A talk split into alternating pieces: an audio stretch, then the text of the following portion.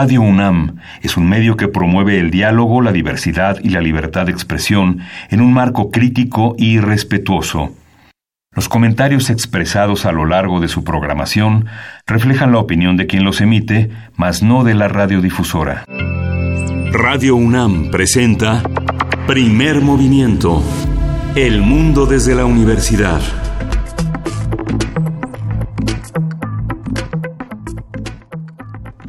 Buenos días, hoy es lunes treinta y uno de diciembre de dos mil dieciocho, el último lunes de dos mil dieciocho, y estamos ya en la cabina de Primer Movimiento. Luisa Iglesias, buenos días. Muy buenos días, querido Miguel Ángel Quemain, feliz último día del año. Querida jefa de información, Juana Inés de Esa, ¿cómo amaneces en este último lunes de dos mil dieciocho? Seguro muy descansada, fíjate. Bien descansadita. Sobre todo porque, bueno, no sé, el día de hoy, que no es treinta y uno de diciembre de dos mil dieciocho, o sí, depende. Usted no tiene por qué saberlo, ni nosotros tenemos por qué contárselo. Pues en realidad si estamos, este, si estamos diciendo que es un programa, es un programa grabado, pues ya necesariamente saben, ¿no? Se pueden imaginar que lo grabamos en el pasado, no en el futuro. Pero mira, lo grabamos en un pasado, Miguel Ángel, Juana Inés, muy interesante. En este pasado en el que estamos grabando Primer Movimiento, último día de dos mil dieciocho, todavía no teníamos una regulación del uso de la marihuana, todavía no teníamos a un presidente eh, nuevo, por así decirlo, todavía es presidente electo Andrés Manuel López Obrador. En este día, por ejemplo, todavía no hemos resuelto muchos de los temas más urgentes de nuestro país y no sabemos si para el treinta y uno de diciembre ya se resolvieron. A lo mejor algunos sí, y a lo mejor otros solo están más complicados. Pues es que son las posadas, Luisa. Son las posadas. Ya ni posadas hay ahorita. Ya pasó, ya son pasó Navidad. Son posposadas, es una cosa pos, de pos, la posmodernidad. ¿Ya nos rompieron la piñata? Ya nos rompieron la piñata. ¿Qué habrá pasado con la Ciudad de México? ¿Ya tendremos agua, por ejemplo? ¿Ya habrán resuelto el tema de la K invertida? ¿Ya habremos resuelto los temas de inseguridad en nuestro país? Probablemente muchas de estas cosas se queden pendientes para el dos mil diecinueve y por lo mismo nos encantaría pedirle a todos los que hacen comunidad con nosotros que nos dejen algunos de sus deseos en nuestras redes sociales. Hoy no vamos a contestar teléfono. Eso no va a ocurrir porque no estamos en Radio UNAM, pero nos encantará leerlos en arroba PMovimiento y en diagonal Primer Movimiento UNAM. ¿Qué quieren que pase? Y por supuesto en el correo electrónico primer movimiento unam arroba gmail punto com. ¿Será que ya nos mandaron eh, postales sonoras de sus vacaciones? ¿Fotos? Mándenos postales sonoras de sus vacaciones, con qué se van a encontrar, salieron de la ciudad, no salieron de la ciudad, se alejaron de su lugar de origen o de su lugar de residencia, que no necesariamente son el mismo. ¿Dónde andan? ¿Qué es de ustedes, muchachos? ¿Qué bueno, se hacen? Mientras estamos aquí nosotros haciendo comunidad y disfrutando un poco de lo que va a ocurrir en este programa, les contamos que vamos a arrancar hablando del curso de verano Dígalo Cantando en esta conversación que tuvimos el dieciséis de julio de este año con Carmen Ferrá, Miguel Ángel. Sí, vimos una serie de autores desde Donizetti, Verdi, Monteverdi, Mozart, eh, Wagner, muchísimos autores que pudimos escucharlos de otra manera a través de la gran virtud de los intérpretes, de los que forma parte Carmen Ferrá, que es una soprano y que se ha dedicado durante más de diez años a estudiar y a ejecutar la ópera. Y que durante las vacaciones de verano, durante la pausa del verano de, eh, de la UNAM, y que bueno, nosotros tomamos como nuestro curso de verano, así nos es. Estuvo contando lo que implica ser un cantante, que no puede uno desvelarse, no puede uno comer irritantes. Eh, todo no todo se vuelve fumar, no todo se vuelve gritar. Complicado cuando traes el instrumento puesto, como el, es el caso de los cantantes y de pronto también de los actores y los conductores de radio, eh, los locutores que tuvimos tos todo el dos mil dieciocho, ¿a poco no? Oye, un añito cumplió más tu tos, ¿verdad? Hijo, ah. no, yo creo que este año todos todo el equipo de Primer Movimiento se, se distinguió de otras emisoras porque pa, nos rolamos un bicho asesino. Sí. Yo nomás me llené de ronchas como cacahuate garapiñado. No, también tuviste. Sí, sí. Cierto. Ah, también tuve tos a principio de año, sí. Oigan, hay que contarles más de lo que va a pasar el pro- en el programa el día de hoy. Tenemos el cuento La Bruja Rechinadientes de Tina Maroto y Mauricio Ca- Cuarello. Está buenísimo y si lo recuerdan, fue transmitido justamente dentro de los radioteatros sorpresas y creo que nos divertimos muchísimo haciéndolo. Sí, es un teatro de viernes que se va a ser transmitido en lunes, justamente para Ándele. Poner el sello al final del año. Ándele. Y vamos a tener también en la nota nacional las multas a los partidos políticos. Eh, conversamos en, es, en su momento con el doctor Alberto Aziz Nassif, que es investigador del CIESAS, y es una transmisión de julio, apenas eh, cumplidas eh, diecinueve días después de las elecciones, Vea la actualidad que tiene esta entrevista. Y bueno, hablando de temas internacionales, comentando un poco de lo que pasaba con Donald Trump y su gabinete, quiénes sí, quiénes no, qué pasaba en otras latitudes de nuestro planeta, eh, nos estábamos planteando esa pregunta por ahí del doce de marzo de dos mil dieciocho, ¿a qué vino Jared Kushner? Bueno, vamos a platicar con Roberto Zepeda Martínez, doctor en Ciencia Política, especialista en América del Norte, o más bien vamos a retransmitir esta conversación para que veamos qué se pensaba el doce de marzo de dos mil dieciocho de esta política internacional. Y en la mesa del día vamos a tener una conversación sobre el Códice Maya Mexicano, una conversación muy excitante con el doctor Eric Velázquez, investigador del Instituto de Investigaciones Estéticas de la UNAM. Vamos a escuchar en su voz qué se siente esta emoción tan profunda de descubrir y de compartir, eh, de revelar nuevas, nuevos descubrimientos sobre las culturas ancestrales de este país. Agradecemos a todos los que hacen comunidad con nosotros, los invitamos a que se queden de siete a diez de la mañana, estamos pero no estamos, nos gustaría compartirles lo que nosotros creemos es lo mejor de Primer Movimiento y arrancamos, como bien les decíamos, con el curso de verano Dígalo Cantando con la soprano Carmen Ferrá. Curso de verano Dígalo Cantando. Comedia musical y películas. La comedia musical es una variante del teatro musical y requiere que los artistas involucrados estén preparados de manera apropiada en tres disciplinas fundamentales: el canto, el baile y la actuación. En cuanto al canto, es indispensable tener una técnica adecuada que dote a los cantantes de resistencia vocal, respiratoria y resonancia, a fin de que el sonido de la voz sea justamente el indicado, sin importar que los actores estén bailando o moviéndose a distintas velocidades durante la puesta en escena. Insisto, me está poniendo muy nerviosa. No, Luisa, nadie va a creer que tú cantes, okay, no te preocupes. Okay, okay. No está en tu contrato, no te preocupes. Hoy vamos a conversar sobre las diversas combinaciones artísticas de la voz, la música y la palabra, para qué ha servido, cómo se inserta en la tradición cultural y cuáles son los ejemplos más interesantes. Está con nosotros Carmen Ferrá, ella es soprano y le damos los buenos días. Buenos días, Carmen. Muy buenos días, gracias por la bienvenida. Nos da muchísimo gusto que nos acompañes, Carmen. Hablábamos fuera del aire del, del nervio que nos produce a muchísimos de nosotros cuando nos dicen va a haber... Eh, eh, curso de verano y de canto, y de pronto hasta los radioescuchas han de decir, me va a poner a cantar, ¿de qué vamos a hablar? ¿Cómo, cómo se puede entrar a un tema como la música y la palabra en radio, por ejemplo, o en muchos otros espacios donde son eh, combinaciones necesarias y a veces tan complejas? Bueno, creo que es necesaria una guía. Eh, en este caso no vamos a cantar, vamos a escuchar. Ah, qué maravilla. Y lo interesante es saber qué hay que escuchar, porque muchas veces tenemos cosas a la mano en la radio o en diversos medios y escuchamos y dicen, ah, pues es bonito, es agradable, pero no sabemos qué es lo que hay que, que escuchar o el está buscar. Bonito es muy... Es, ambiguo. Es tramposo. Es sí, tramposo. Claro. ¿Qué vamos, cómo, ¿Cómo podemos empezar a escuchar? ¿Qué es lo que escuchamos? Bueno, eh... preparé este como temario para las personas que no estamos acostumbrados o que no están acostumbrados a escuchar ópera. Va encaminado al final a la ópera, pero quiero partir okay. desde el principio, que es lo que tenemos eh, de más de más fácil acceso, ¿no? Cantantes populares. Quiero iniciar con la clasificación de las voces. Independientemente uh-huh. del género que se esté cantando, ya sea ópera, pop, comedia musical, eh, no importa el género, uh-huh. las voces se clasifican incluso para hablar. Okay. Entonces, la primera clasificación es hombre-mujer y, bueno, los hombres, eh, la, ambas, ambas voces son eh, tres niveles, los que cantan agudo, medio y grave. Entonces, en los hombres tenemos a los tenores que cantan agudo. En este caso, un ejemplo que esté muy, muy cercano a nosotros, Luis Miguel. Okay. Que podemos escuchar que canta súper agudo, ¿no? Y de repente uh-huh. avienta unos gritos ahí uh-huh. muy padres, ¿no? O este Cristian Castro. De ahí tenemos barítono, que es la voz intermedia. Eh, hay discusión sobre este cantante, pero Pedro Infante Ajá. Eh, es un barítono. ¿Es barítono? Eh, hay discusión, hay discusión con su qué? voz, porque tenía un amplio eh, alcance de las notas, uh-huh. sin embargo, la mayoría de sus piezas las cantaba en una zona cómoda, por así decir. Entonces, ni se iba hasta arriba, ni se iba hasta abajo, cantaba en medio. Por eso es que dicen que es barítono. Aparte, también se escucha el timbre, ¿no? Que es una voz oscura, eh, no es tan chillona, tan nasal. Por eso eh, hay discusión acerca de, de su voz, pero bueno, lo ponemos como ejemplo, un barítono.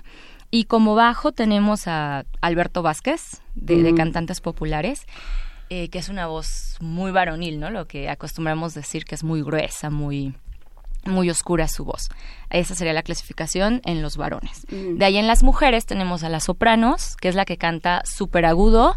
Eh, un ejemplo sería Belinda, que es una okay. voz, ya sé, fueron los ejemplos más cercanos. Pues están de... en las noticias en todas partes. Exacto. En este momento, ¿no? Son los ejemplos que, los que, que todos podemos ubicar fácilmente. Uh-huh. Belinda es una voz bastante chillona, por así decirlo, muy delgadita, muy aguda, y bueno, alcanza notas muy, muy altas, ¿no? De ahí una mezzosoprano, se me complicó, encontré a Eugenia León. Uh-huh. En música popular se me complicó, ahorita les digo por qué. Pero bueno, Eugenia León sería eh, mezzosoprano. Y como contralto, ahí estuvo fácil, Lucha Villa, mm. eh, que su voz era muy gruesa, que dicen, ay, parece parece hombre. Bueno, no es que sea hombre, no es, es la, la calidad de, del timbre uh-huh. de esa voz. Entonces tenemos la clasificación hombres, mujeres, ambos se clasifican en agudos, medios y bajos. Son tenores, uh-huh. eh, eh, tenores, barítonos y bajos, y en mujeres son soprano, mezzosoprano y contralto. Ya, por ahí empezamos, la clasificación de las voces. Estos fueron eh, voces populares. Ahora quiero hablar de la formación de un cantante. Eh, un cantante, la mayoría de veces en, en música popular, se hace a través de la experiencia. Es algo empírico, conforme va cantando, va agarrando tablas, va uh-huh. agarrando experiencia y todo. Pero un cantante que se, dedique, que se diga profesional, bueno, tiene que, que cursar eh, ciertas cosas, ¿no? Tiene que hacer toda una carrera. En el canto, el canto es la, la emisión de la voz eh, a través de la laringe. Entonces, al pasar el, el aire a través de las cuerdas vocales, se produce un sonido. Este sonido debe ser de cierta calidad. No puede uh-huh. ser llamado canto cualquier... cualquier sonido, ¿no? Es, es de cierta Ay. calidad. Ah, pero una, una pregunta para los radioescuchas y, y para los que estamos por acá también. A veces nosotros nos imaginamos que cantamos de una manera y decimos, ¡ay, yo soy soprano! Obvio. Y alguien se, a que alguien se le ocurre grabarnos, porque para prepararnos para este curso yo decidí bajar una aplicación de canto para ver si sí era cierto. Okay. Y fue una de las cosas más tristes que me pudo pasar, darme cuenta de que ni soprano, ni mezzosoprano, ni contralto, ni contra nada. Fue, eh, no tenía ni la menor idea de qué estaba haciendo. ¿Cómo podemos identificarnos dentro de estas categorías? ¿Es ahora sí que a oído de buen cantante? ¿O, o cómo le hace uno para saber a dónde pertenezco? Eh, digo, para ir ubicando, a qué voz me parezco, etcétera. Claro. Bueno, primero tenemos que escuchar qué ta, que el alcance de nuestra voz, uh-huh. qué tanto alcanzamos hacia arriba y hacia abajo. A esto se le llama extensión vocal o registro vocal, que es ver hasta qué nota llega eh, la persona, sea hombre o mujer, hacia arriba y hacia abajo. En qué parte le queda la zona más cómoda, porque hay quienes sí llegan eh, a notas muy, muy agudas, pero no suena bonito, no suena bien, ¿no? Entonces hay que pulir. Entonces, para empezar, es la extensión vocal. O sea, empezamos con la malagueña. A ver si damos hasta la malagueña. Bueno, o sea, pensando en... De arriba para pensando abajo. Pensando en, en, esos, eh, en esos tíos o en esos seres sí. humanos, no voy a hablar de mis tíos, en esos seres humanos que se lanzan al karaoke y, y deciden que por qué no este Cielo Rojo o la malagueña, o, porque ellos siempre han estado convencidos de que lo suyo, de, de que... estudiar conta, contaduría fue un error y fue una imposición de sus padres, pero eran el, la gran promesa del canto. Entonces se arrancan y entonces aquello es dolorosísimo. Entonces poco, mejor empezar además en, en lo oscurito, ¿no? Exacto, sí. En la intimidad. Cosa, exactamente. Uno solito, ir probando, ir escuchando, a ver qué tal. Y grabarse, ¿no? Porque uh-huh. sí, cambia mucho. Ay. Pero bueno, de, ese es un buen parámetro, el karaoke, medir hasta dónde uh-huh. alcanzo, ¿no? Qué canciones, a qué canciones sí le, les llego y a cuáles no. De ahí, algo muy importante es el color de la voz. Si han escuchado eh, este... este nombrecito, ¿no? Sí. Es que el color el de tu color. voz me gusta. El uh-huh. color de la voz es, mmm, ¿cómo decirlo? Ese timbre que hace que tu voz sea única. Tu voz no suena como la mía. Ajá. Eh, cada uno tiene una voz eh, distinta. Por ejemplo, mi voz a estas horas suena bastante oscura.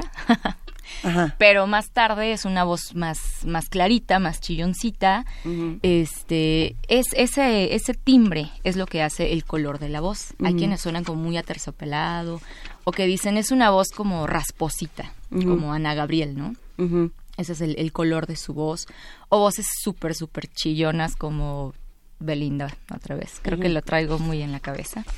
Todos. Este... Por diferentes razones, sí. Sí, eh, no sé, Paulina Rubio, ¿no? Que, que es... Paulina Rubio, ¿cuál es la voz de dónde quedó la voz de Paulina Rubio? ¿La dejó en otro pantalón? Ay, en este caso, Paulina Rubio, eh, digamos que es una voz poco trabajada. Entonces ella se dice... muy poco alcance, ¿no? Exactamente. Ella se dice mezzosoprano porque está en la zona media, pero no es que sea mezzosoprano, es que nunca le trabajaron los agudos y los graves, entonces no tiene desarrollada una técnica. Se dice mezzosoprano por facilidad, porque pues lo que alcanza, pues es lo que todos alcanzamos, ¿no? Naturalmente. Uh-huh. Nunca desarrolló, nunca trabajó eh, los agudos para hacerlos de manera profesional, eh, que suenen bien. Hoy estamos partiendo del pop y el objetivo es poder hablar en, eventualmente de ópera, ¿no? Sí. Y que podamos identificar. Eh, na, yo sé que bueno, vamos a llegar más adelante, pero por, por duda, así brevísimo. En, en ópera, ¿qué voz se utiliza más para las mujeres? Eh, ¿Mezzosoprano, contralto, soprano? Um, se utilizan todas, pero lo que más abunda en México somos las sopranos. Las sopranos. Y pensando también en que hay muchos hombres en, en todas las narrativas que tiene la, la ópera, ¿no? Por todas sí. las historias que se cuentan, hay muchos hombres y casi todos estos hombres se usan de sembajo, ¿o, o no? No, de hecho ah, México ¿no? es un ah. gran exportador de tenores. Sí, excelente. Si algo se caracteriza a México es por los tenores, por las condiciones climáticas, geográficas y demás. Sí, el tipo de cuerpos...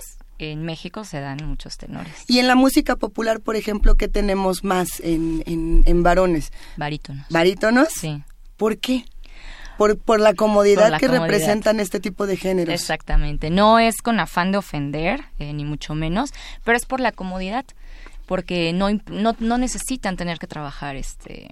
los agudos y otras cosas. O sea, con lo que tienen, basta. Solo pulen lo que ya tienen. ¿Podemos escuchar un ejemplo, Carmen? De barítonos y de, de este tipo de voces. Um, traigo ejemplos, se los menciono. Como uh-huh. decía este Pedro Infante, porque los ejemplos ya son más enfocados ahorita, los que traigo para comedia musical, que es el, el tema realmente de este oh, día. ¡Ah, ya quiero llegar! A ver, ¿cómo, cómo nos vamos acercando a comedia okay. musical? Cuéntanos. Ya que partimos de la, de la voz popular, que es una Ajá. voz muy parecida a la voz hablada, nos saltamos a la comedia musical, que sería lo más cercano para todos los mortales que conocemos solo la música popular.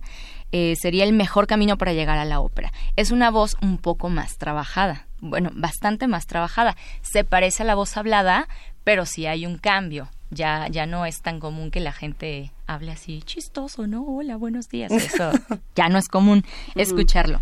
Entonces, partimos como, como mencionaban antes, el teatro musical... Eh, tuvo variantes y de ahí sale la comedia musical. Antes, cuando había intermedios entre las óperas, por ahí de mil setecientos veinte y tantos, siglo dieciocho, eh, las óperas eran muy largas, uh-huh. tres, cuatro horas. Entonces había intermedios cómicos. Y en estos intermedios, aparte de que se cantaba, se bailaba, había este, malabaristas, había más variedad. Y de ahí comienza a surgir como género independiente. Entonces la comedia musical comienza a desarrollarse porque es comedia, solo abarcan comedia. Y es musical porque hay muchos números este, uh-huh. cantados, ¿no? Y bailados y demás. Después se le van anexando cosas, que es lo que vamos a ver el día de mañana, okay. como en Broadway. Son los musicales, tal cual. Pero eh, eso es asunto de mañana. Es decir, Wicked y Rent no entran en lo que estamos diciendo parten ahorita. Parten de la misma... Táchalo, Luisa, no era para hoy. Pero Calabacitas Tiernas sí, por ejemplo. Puede ser, no, sí. Porque es la que yo estoy pensando desde el viernes. Calabacitas Tiernas. Exactamente. Entonces, bueno, ya eh, con este tipo de voces y, y de espectáculos, pues se requiere un alcance mayor de la voz. Entonces la voz se entrena para que alcance notas, notas más altas, para que se pueda escuchar con más volumen sin necesidad de estar microfoneando, porque en esos tiempos pues no había los, los sistemas que, que ahora tenemos. No, dependías ¿no? del acústica, del cantante y de la acústica del, del teatro. Del lugar, exactamente. Uh-huh. Entonces por eso se desarrolla la técnica, eh, para que pudieran ser escuchados, entendidos al hablar. ¿Cómo, cómo se entrena la voz y cómo se, se cuida la voz justamente para teatro o para estos espacios donde no tenemos un micrófono como el que tenemos ahorita? Pensando en eh, las muchas veces que me ha tocado escuchar, tanto de mí como de otros compañeros que te dicen, ay, es que no entrenas la voz, ¿eh? Y, o, o los que te voltean a ver, a cualquiera, y te hablan así bien bajito y te dicen, es que estoy cuidando mi voz porque... vamos a tener un espectáculo, porque tengo llamado. Ajá. ¿Cómo, cómo se entrena? ¿Qué, qué, qué cosas se le pide a los que tienen que cuidar su voz? Bueno, los cuidados eh, es el entrenamiento que en cantantes va hasta diez años. Y dentro de este entrenamiento que vas agarrando condición física, resistencia, ajá, y demás, bueno, si cuidas, eh, las llamadas de, por teléfono son mortales para, para todos los que se dedican a, al, al canto, sobre todo, porque ustedes, por ejemplo, que están en radio, utilizan mucha la voz, pero sí, es voz hablada. La colocación mm. es distinta, la emisión es distinta, el aire roza distintas zonas eh, al, al momento de, de sacarlo, uh-huh, ¿no? Entonces, las llamadas por teléfono son así súper importantes, evitarlas a, a toda costa. Los cambios de temperatura, si acabas de cantar, no uh-huh. puedes tomar agua muy fría, ¿no? O sea, tienes que esperarte un, un rato, una media hora, una hora, ahora sí puedes tomar agua de cualquier temperatura. Eh, cuidarte de hablar. Eso de hablar quedito, o estar como susurrando, ajá, eh, de hecho lastima. Ah, lo sabía, que es nada más así de... Ay. Sí, es mejor no hablar. Si vas a tener un evento y vas a cantar mucho, no hables, que también es un error que cometemos muchos antes, órale, de función. Estamos en, entre actos y estás hable y hable y hable y hable. Las entrevistas, digo... ¿No? Sí. ¿No dan entrevistas? Así como a las seis de la mañana, como ahorita, a las siete. Como a las siete de la mañana. Pero estas son tus vacaciones. Esto lo estás haciendo por gusto en tus vacaciones. Exactamente. No, eh, más que nada es el, el hablar, evitar hablar, porque uh-huh. sí cambia la, la emisión de la voz y pues hay un desgaste, ¿no? Vamos a escuchar un ejemplo de comedia musical y regresamos a, a todo esto, porque este asunto de que el aire rosa y de que y de qué músculos se trabajan y, que, y cómo se entrenan, porque es también la, la caja torácica se tiene que se, se tiene que entrenar de cierta manera para que puedas brincar y, y hasta hacer la pivotes panza, y ¿no? bailar y seguir cantando. Entonces todo, sí, cómo cómo funcionan los diferentes anatómicamente. Eh, qué, qué es lo que pasa cuando uno canta. Pero vamos al primer ejemplo, no sé qué traigan por ahí. Ok, el primer ejemplo es con Marilyn Monroe, mm. que es bastante conocida, este, sí. es de la, de la película, porque esto ya fue en cine, okay. que en, en México se llamó Una Eva y dos Adanes. No, dos, dos Evas. Adanes. No, dos, una Eva y dos Adanes. Okay, una Eva y dos Adanes. Una Eva y dos Adanes. Y canta ella, eh, Me gustaría ser amada por, por ti. Ese es el, el título de la pieza. Y bueno, es muy característico de la época y que comenzó con la revolución en la tele. Y, y del, no solo de la voz, sino del la per, el personaje. Exacto, de Marilyn Monroe. La creación Monroe, de un ¿no? personaje. Exactamente. Venga, vamos a escucharlo. I wanna be loved by you, just you, nobody else but you. I wanna be loved by you, alone. I wanna be kissed by you, just you, nobody else but you. I wanna be kissed by you, alone. I couldn't aspire to anything higher than to feel the desire to make you my own. Y aquí estábamos escuchando justamente las peculiaridades de Marilyn Monroe. ¿Qué tendríamos que atender en un ejemplo como este, Carmen? Ok, ella es una, una voz que sí estudió, obviamente, uh-huh. por, por a lo que se dedicaba. Sin embargo, no es una formación así de, de cantante. cantante. Exactamente. En este caso, lo que mencionaban hace rato de la personalidad es lo que más caracteriza, caracteriza a este periodo, que es cuando comenzó eh, el cine sonoro. Entonces, hay que escuchar la expresividad de la voz. Tal vez no, no tenga un, un registro, un alcance muy amplio, pero la expresividad ahí está muy, muy clara. Eh, hay quienes cantan muy bonito, uh-huh. pero no transmiten ningún tipo de sensación, emoción ni nada. Uh-huh. Ella sí. Ella ocupaba mucho el, el raspado de la voz, ¿no? Que dicen una voz este, así muy sensual, de susurro. Y la personalidad de ella al actuar también era básica, ¿no?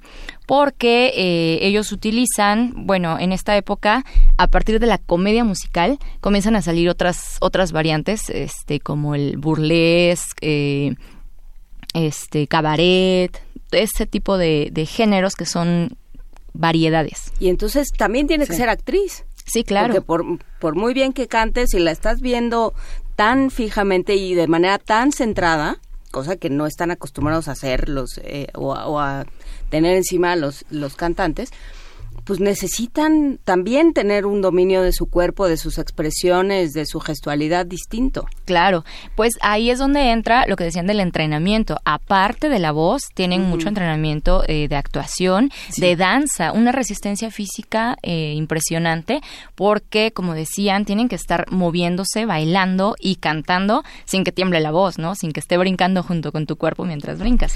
Eh, alguna vez me tocó estar en un pleito, en una, en una pelea de cantantes, que es una de mis anécdotas favoritas de la vida y no se las voy a contar hoy, pero justamente una de las cosas que le dijo una cantante a otra fue: tú eres de variedades. Y yo pensaba, ¿pero eso será algo malo o será algo bueno? Porque cada tipo de género tiene, o ca- cada, eh, digamos, disciplina tiene sus pros y sus contras. Claro. ¿No? Eh, ¿se pueden comparar espectáculos como estos o, o disciplinas como estas? ¿O tenemos que encontrar, digamos, la, la, las virtudes de cada una?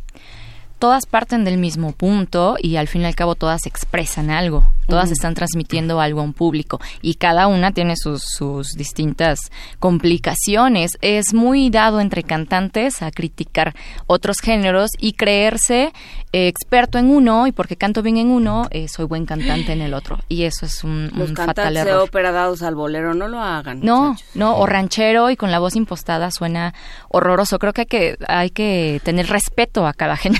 Nos han preguntado, y eso nos lo han preguntado en varias ocasiones en este programa, ¿qué es la voz impostada? Para los que hacen comunidad con nosotros, esta ha sido... No. ¿Cuál? Es que hay quienes dicen que esa no es la voz impostada. ¿No? ¿Cuál es la voz impostada? Yo había escuchado, he escuchado dos versiones. Uh-huh. Una que dice que la voz impostada es la que hacemos como así, y otras que dicen que es al revés. Ah, después, ¿cuál la, es? Otra es la, okay. otra, la otra es la engolada, ¿no? No lo sé. Son, son distintas cosas. Y es un muy buen punto ¿sí? para irnos adentrando a la ópera después, porque partimos de la voz hablada y, uh-huh. y luego la voz cantada muy parecida a la hablada. Okay. Y ahora viene la impostada. Lo que decíamos hace rato, que no se podían microfonear, entonces necesitaban alcanzar notas muy agudas y muy fuerte. Uh-huh. Solo se puede alcanzar con la voz impostada, que viene de impostora. No es una voz real. Entonces, eh, voz impostada es aquella que no suena como la voz hablada. Es impostora. Una voz falsa. Es una voz impostora, es una voz falsa. Si yo les hablo así, a lo mejor ahorita no suena mucho, pero es una voz falsa, yo no hablo así todo el tiempo. Y con este tipo de voz que está dirigiendo el aire para otro lado, ocupa otros resonadores y otros músculos, yo puedo alcanzar notas más agudas. ¿De dónde sale la voz? Ahora sí, eh, ¿de dónde se origina y por dónde pasa el aire para que... Okay. Para que hablemos eh, y cantemos. ¿Alguna vez han soplado una hoja de papel así en una orillita y, y chifla, uh-huh. suena? Así funcionan las cuerdas vocales. Pero las cuerdas son pliegues, son pliegues cutáneos eh, muy delgaditos que están juntos, ¿no? Entonces, al pasar el aire en medio de ellas, vibran. Y eso uh-huh. es lo que produce el sonido. Así es como se produce la voz. Ahora, han escuchado, supongo, esto de respirar eh, con el estómago. Sí. ¿No? Que, que de ahí sale la voz, que la voz sale desde adentro del estómago y que el diafragma, pero lo que más mencionan es el estómago. Ok, la emisión de la voz eh, es a través del aire. Dependemos del aire totalmente. Cuanto más aire tú puedas inhalar, tu voz va a salir más, más precisa, firme. Es una columna de aire que tiene que estar eh, muy firme. Entonces tú inhalas profundamente y tus pulmones se van a llenar, y al llenarse los pulmones van a empujar hacia abajo el diafragma. Es mentira esto de que inhalas aire y subes el pecho, ¿no? Como los niños en la primaria. Así, vamos a cantar el mexicano, Sabito de Guerra. Ajá, y se inflan completitos. Eso es algo aprendido y mal aprendido. Cuando alguien está durmiendo, lo que se mueve es, es la panza, ¿no? El, el uh-huh. abdomen es lo que podemos ver que se está moviendo. Y es porque lo que se está moviendo es el diafragma. Entonces, cuando ustedes inhalan y se inflan los pulmones, los pulmones empujan hacia abajo el diafragma, que es el que está inmediatamente abajo de los pulmones.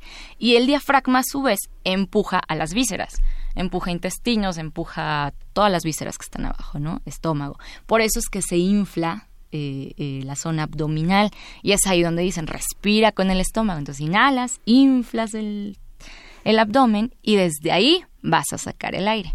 Uh-huh. Sí, es más o menos por ahí, pero bueno, con toda esta explicación tienes que inhalar súper bien para tener una columna muy resistente. ¿Cómo sé cuando estoy inhalando súper bien y haciendo mi columna de aire resistente y cuando nada más estoy sacando la panza?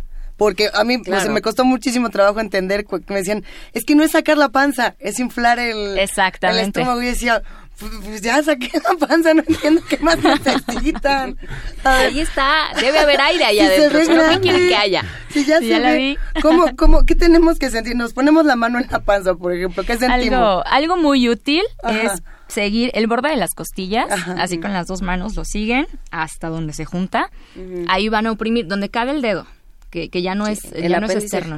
Ajá, ajá, exactamente. Ahí, y en este caso hacer como que tosen, ¿no? Ok.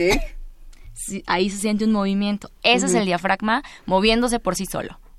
No ah. lo estoy controlando yo. Ese es el diafragma. Entonces, cuando yo inhalo y siento que se está moviendo, me está haciendo una, una presión contra el dedo, es el diafragma que sí está eh, teniendo aire.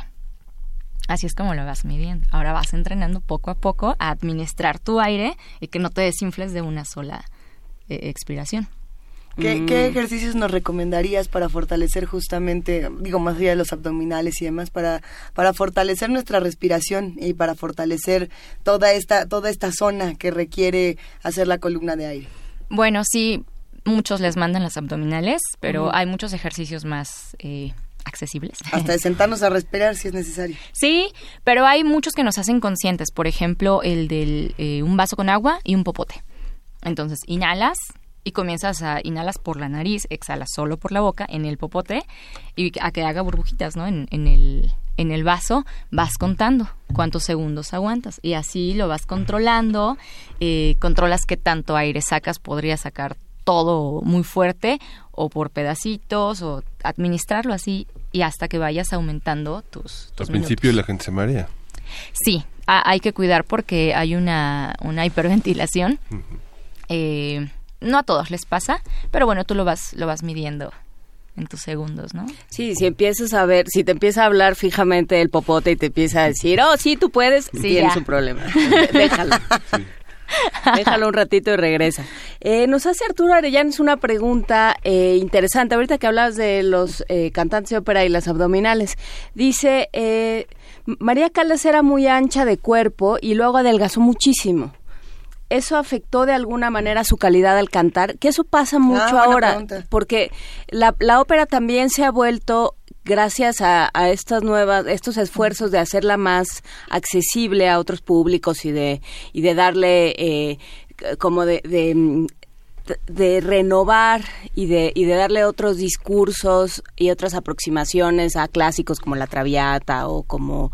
Eh, o, Rigoletto, etcétera, eh, de pronto las cantantes pertenecen más a este nuevo esquema. Bueno, tú, por ejemplo, eres muy delgada, ¿no? Y entonces uno está acostumbrado a que los cantantes de ópera tienen unas cajas torácicas muy anchas y entonces, o bueno, tienen unos cuerpos muy grandotes, anchos y uno sí. dice, ah, pues es la caja torácica. Y luego los ves eh, más chiquitos y dices, ¿dónde le cabe? ¿No? ¿Dónde, dónde tiene la voz? Esa vocesota que saca, ¿de dónde, de dónde la saca? Exactamente. Entonces, ¿qué, qué pasa con, con eh, la estructura corporal? Ok. Este tema también se va a tocar eh, posteriormente, se llama mitos y realidades de la ópera, pero en este caso, bueno, estas nuevas generaciones están muy preparadas, estamos regresando al, al principio, donde no solo cantas, tienes que actuar, bailar y hacer demás. Entonces, eh, bueno, se preparan mucho y uh-huh. la condición física pues es, es vital, ¿no? Ahora ejercita mucho su cuerpo. En este caso de María Callas, su complexión ósea no era ancha. Eh, cuando ya bajó de peso, pues se puede notar que era una persona bastante delgada, era muy, muy delgada. Entonces, la voz no depende de la grasa corporal. La grasa está encima de, de los huesos, ¿no? Eh, depende de la amplitud de la caja torácica, básicamente. Entonces sabemos, eh, muchos cantantes ahora somos delgados, pero nuestra caja torácica es muy ancha. Y ahí es donde se ve evidente, ¿no? Cuando estás más llenito, no se puede, no se puede ver tanto, apreciar la, la caja torácica. Cuando bajas de peso es cuando dices, ay, estás como deforme, estás un poco raro. Y es una deformidad que se... que se consigue al cantar, justamente. Como estás, abre y abre y abre las costillas, pues el cuerpo decide ya quedarse en esa... Como muchos waterpolistas, que son con una, con una caja enorme. Exacto, así los... Esos son los cuerpos de los waterpolistas. Es como cuando te dicen tienes espalda de nadador, ¿no? Sí, sí. O sea, de... yo pensaba en los de clavados o en los nadadores, pero los waterpolistas. Es que es, nunca... muy, es, que, es que es muy contrastante, digamos, la dimensión de sus piernas con la dimensión de su tórax. El tórax. Mm-hmm. Sí, son deformidades causadas por la la actividad. Y hablando de estos personajes justamente que nos han demostrado que, que podemos encontrar otras sonoridades, sonoridades tanto en comedia musical como en teatro, como en ejercicios de voz, tenemos otro ejemplo, si no me equivoco, por ahí, sí, Carmen. Vamos a escuchar eh, de la película, igual West Side Story, que aquí se, se tituló Amor Ay, sí. sin barreras. Vamos a escuchar María. Aquí la canta un varón. Antes de escuchar más, más ejemplos, sí quiero mencionar, bueno, si vamos a hablar de una voz estudiada, hay que, hay que escuchar eh, la calidad de okay, la okay, voz. Okay, okay. Uh-huh. Que tengan, bueno, el, el alcance vocal, ¿no? Qué tantos agudos, qué tantos graves. El color de la voz, si es muy, si es muy oscura, si es muy clarita, muy chillona, muy Ajá. nasal. El vibrato, que eh, es el número de vibraciones, ¿no? Oscilaciones de la voz al estar emitiendo un sonido. Hay quienes suenan así como becerritos o cabritas, así muy, muy, muy, muy marcado. Uh-huh. Y hay quienes suenan así de abuelito, luego lo dicen, ¿no? Ah, ah, ah. Okay. Muy lento. Vamos a escuchar el vibrato. Vamos a ver qué tanta agilidad tiene esa voz y qué tan afinada es una voz, porque pues es una de las cualidades de la... de la de la voz cantada, ¿no? Que le puedes meter el texto a una melodía, pero tienes que estar eh, acorde con, con la composición musical, no estás cantando tú en una dimensión y la música por otra. Claro. Entonces son cosas que tienes que escuchar en una voz estudiada o preparada. El siguiente ejemplo es de West Side Story y este es un varón y canta María. Vamos a escucharlo y luego lo vamos a desmenuzar con todo lo que nos acabas de decir. Okay. I've just met a girl named Maria, and suddenly that name will never be the same to me.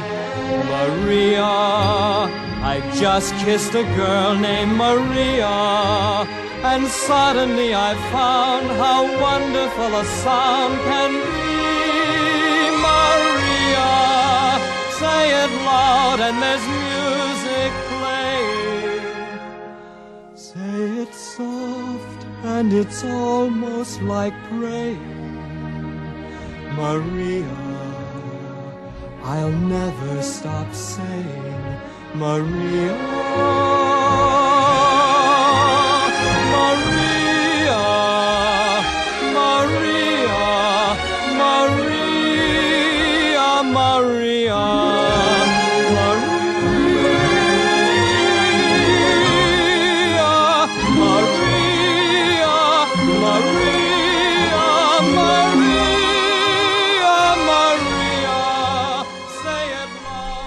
A ver, entonces, ¿cómo le vamos a hacer para diseccionar completito este ejemplo y ver qué era todo lo que teníamos que escuchar, Carmen? Ok, para empezar, es un varón. ¿Qué uh-huh. creen que sea? ¿Tenor, barítono o bajo? Bajo no. Yo digo que es barítono. Exacto. Empezamos bien. Bajo no. Uh-huh. ¿Barítono? ¿Tenor? Yo digo que es barítono. ¿La voz se parece a la voz hablada o está más impostada? Está impostada. Está impostada. Ah, entonces es tenor. Está ah. medio impostada. Ajá. Está impostada, pero no es totalmente operística. Y a pesar de estar impostada, alcanzó notas muy agudas o no tan agudas. Bueno, sí, el María sí estaba bastante uh-huh. poderoso. Está, okay. está poderoso, sin embargo, no es de lo más alto que puede alcanzar un tenor. Uh-huh. Es un barítono. Ah, okay. Un barítono que tiene Barí... un buen registro. Bien. Eh, ¿Qué más dijimos? El color de la voz no es oscuro, tampoco es chillón. Es un, es un color agradable. El vibrato no era amarillo. Pues no. Okay. Era un vibrato agradable, uh-huh. ¿no? Eh, ¿Qué A más ver, habíamos dicho? Barítono. El, la, la vibración. Vibrato. Eh, vibrato, ok, perfecto. Vibrato, color. Vibrato, color. ¿Cómo se llevaba con la música? Era otra de las cosas que había que estudiar, ¿no? Ah, ¿Cómo sí, claro. la voz co- combina con la música? Está afinado, totalmente afinado. También eso es algo que hay que valorar mucho en la en las presentaciones en vivo, porque esto es una película que ya pasó por edición. Entonces hay ahora programas geniales que si tú estás cantando totalmente desafinado, el programa te afina y te mete a la misma dimensión que la música. Entonces, bueno, en un en un espectáculo en vivo puedes evaluar esa la, la calidad musical del cantante, ¿no? Qué tanto se afina. Por eso, eh, durante todos los ochenta y noventa que pasamos, ya no sé todavía porque ya eh, ya no consumo, pero pero el el, el usar pistas en, en programas en vivo, en Ajá. programas donde se supone que cantaban en vivo, etcétera, pues era por esto. ¿No? Porque en buena medida pues puedes ser estrella musical este, juvenil del momento, pero eso no garantiza que cantes. Exactamente. Pues todos estos cantantes eh, que fueron de mil novecientos veinte, que fue la época de cuando empezó todo este género, son cantantes de, de muy buena calidad, este, aunque son para cine y tienen edición y los ayudan en muchas cosas, uh-huh. sí están, están preparados y hacen mucho show en, en vivo. Entonces tenemos obras que vamos a mencionar mañana que se pasaron al musical, entonces se presentan en vivo y es todo un show, agregándole la danza, este malabarismo y otras cosas, ¿no? Uh-huh. Eh, obras que podamos mencionar, pues están West Side Story, eh, no sé si recuerdan La novicia rebelde, claro. que mencionábamos hace rato a Julie Andrews, uh-huh. justamente. Eh, que es un caso porque preguntaba Eduardo Mendoza si es posible recuperar cuerdas vocales lastimadas. Julie Andrews eh, fue alguien que, que tuvo las cuerdas vocales muy lastimadas, de hecho hace mucho que ya que canta muy poco y ha ido más o menos rehabilitándose. Y aparte por, por la edad, ¿no? Eh, claro, uh-huh. las cuerdas se pueden rehabilitar con el debido tratamiento. Hay muchas razones para dañar una cuerda vocal. José José, vamos a hablar de José José. Híjole, ahí está muy difícil porque la, la complicación con él no fue por un desgaste.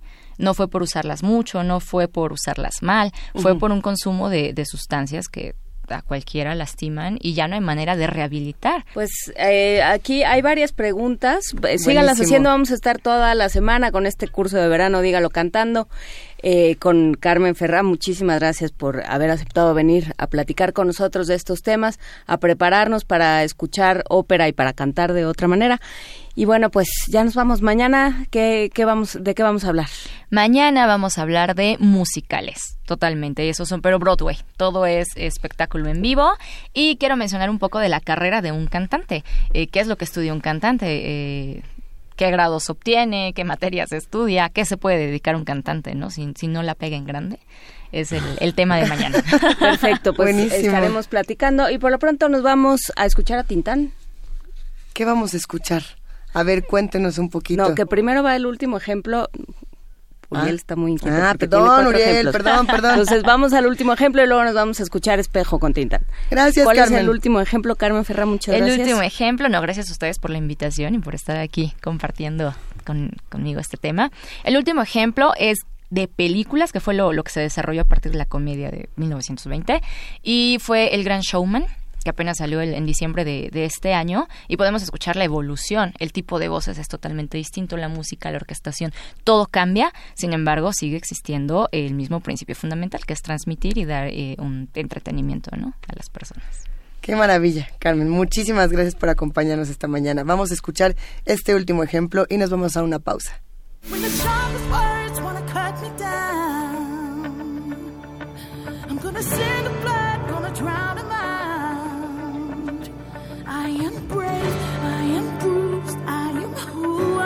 To be, this is me. Look out, 'cause here I come, and I'm marching on to the beat I drum.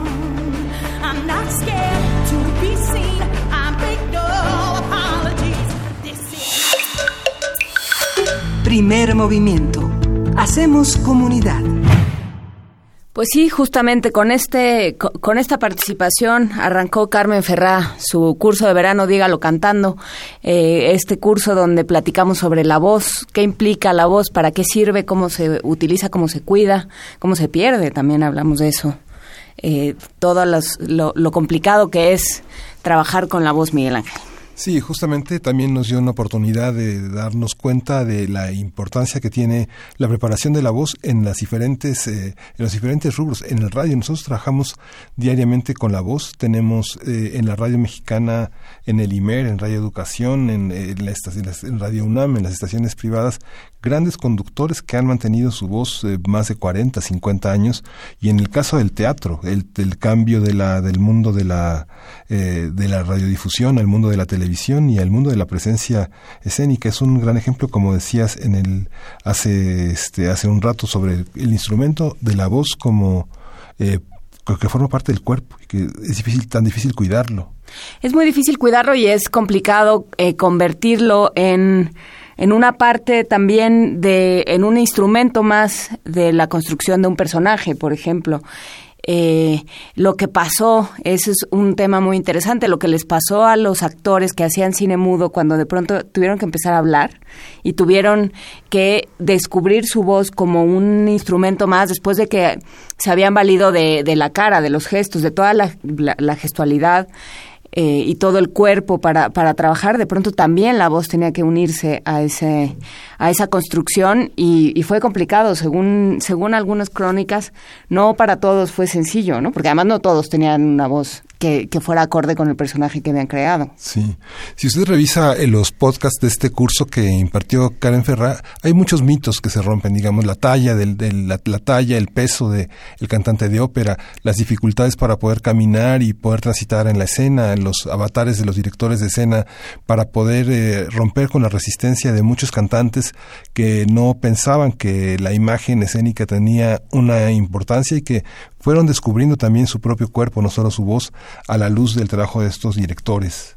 Sí, bueno, también no vamos a mencionar el tema porque para qué hablar de cosas tristes, pero el paso de radio a tele siempre es complicado. Sí. Siempre es complicado pasar de tener solo una voz, a te, a, de ser solo una voz, a ser un cuerpo completo. Sí. Todo eso, eh, hacer de voz un cuerpo, digamos, todo eso es complicado. No, eh, y bueno, por supuesto, todo esto pasa por el trabajo con la voz. Y también eh, la, la voz da, da lugar a los cuentos, da lugar a la narración, da lugar, por supuesto, a la narración oral y a aquello que se escucha. Y si algo hemos eh, comprobado en este espacio, en Primer Movimiento, es que los cuentos siempre son bien recibidos, ¿no? Sí. Nadie se niega a que le cuenten un cuento. Sí. Y justamente el, los cuentos son también se convierten en radioteatros. Ha habido una, un acervo de autores universales. Eh, aquí nuestra jefa de información, que es una especialista en la literatura infantil, eh, nos ha llevado a descubrir eh, muchas joyas, muchas, muchos cuentos inmortales que tienen una enorme vigencia. Algunos muy dolorosos, horrorosos, otros fantásticos y dulces, como el que vamos a escuchar de Tina Maroto y Mauricio Cuarello, que en la literatura italiana hay verdaderas maravillas, ¿verdad? Hay verdaderas maravillas, pero ahora que lo dices hay eh, pasajes muy tremendos. Si uno revisa, por ejemplo, el Pentamerón, que es la primera, eh, el primer acopio que se hace de literatura tradicional, hay, hay versiones de La Bella Durmiente que son sangrientas. Y hay eh, muchos casos donde se nota eh, mucha violencia y los personajes eh, se enfrentan a mucha violencia. Es el caso de este cuento donde, no se preocupen, todo se termina resolviendo, ya verán. Vamos a escuchar La Bruja Rechinadientes de Tina Maroto y Mauricio Cuarello, interpretada por el elenco de Primer Movimiento. Para teatros, los radioteatros de Primer Movimiento.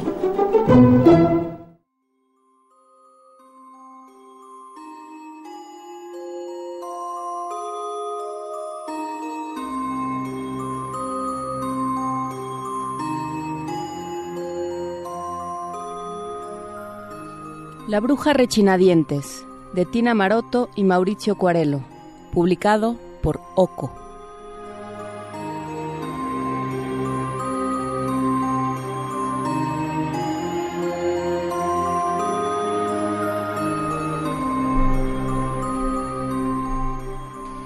Había una vez tres hermanos que se pasaban el día brincando de un lado para otro. Su madre les decía siempre: «Ni se les ocurra ir al bosque. Allá en medio vive una bruja con dientes de hierro que se come a los niños y con los huesos hace el muro que rodea su casa». Un día el mayor dijo: «Vamos al bosque. Yo no le tengo miedo a las brujas». «Yo tampoco», dijo el mediano, pero el pequeño asustado avisó: «Mamá dijo que no fuésemos». «No seas cobarde». Y allá se marcharon los tres.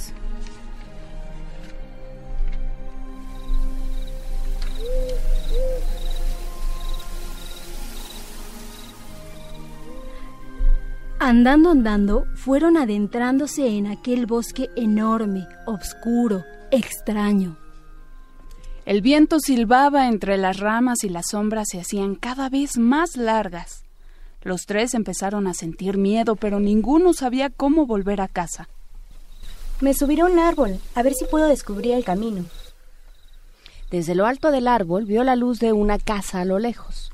Bajó deprisa y le dijo a sus hermanos: Esa debe ser la casa de la bruja. ¿Qué va? Aún falta mucho para llegar al medio del bosque. Vamos. Cuando se acercaron a la casa, una mujer se asomó a la puerta. Vengan, vengan. Oh, pobrecitos. No tengan miedo. El olor a comida les abrió el apetito. Yo voy a entrar. Yo también. Los dos mayores avanzaron confiados, pero al pequeño, aquella casa le daba mala espina. ¡Qué bien huele! Pasarán la noche aquí y mañana los llevaré a casa. El pequeño, mientras tanto, se acercó a una jaula que estaba encima de un arcón. ¿Para qué es esto? Uh, pa, pa, pa, para encerrar perros extraviados, gatos abandonados... Y tal vez niños perdidos. Cuando acabaron de cenar, se acostaron los tres en un cuarto. El mayor enseguida se quedó dormido.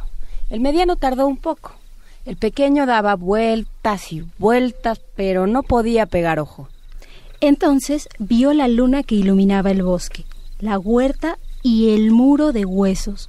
Huesos de piernas, huesos de brazos, huesos de niños pequeños. De pronto oyó que alguien se acercaba.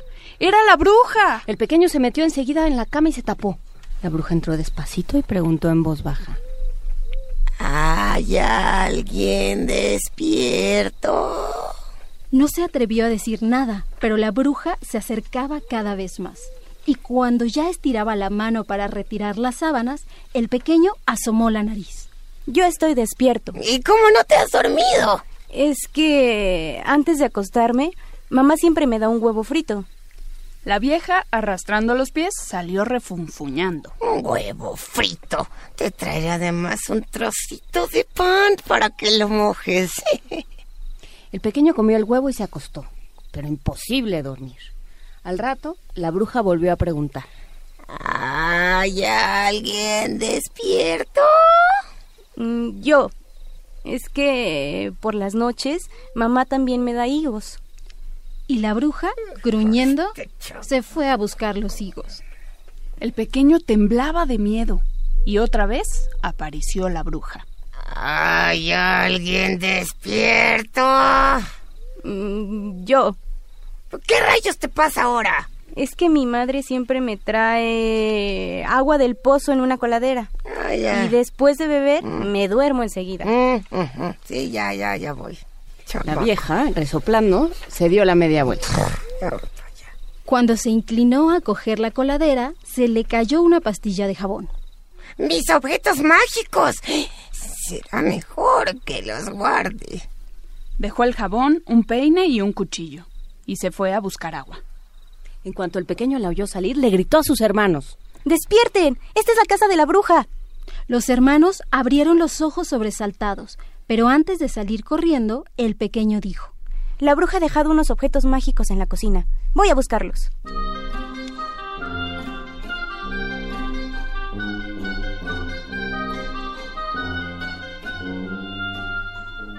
La bruja seguía en el pozo intentando llenar la coladera. Cuando vio a los muchachos escapando a la luz de la luna, echó a correr tras ellos haciendo rechinar los dientes. La bruja se acercaba cada vez más a los hermanos.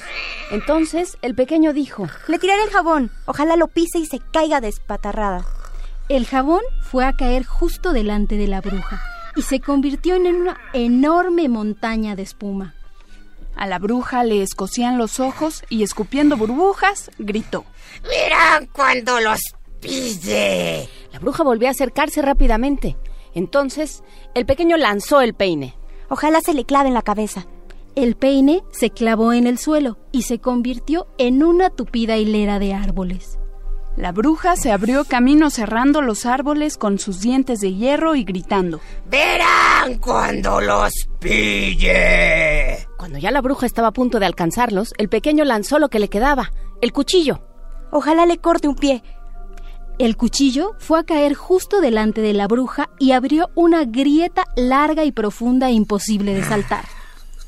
Los niños no pararon de correr hasta que salieron del bosque. Y la bruja, con la cabeza gacha y arrastrando los pies, se fue a casa. Y allí se quedó para siempre.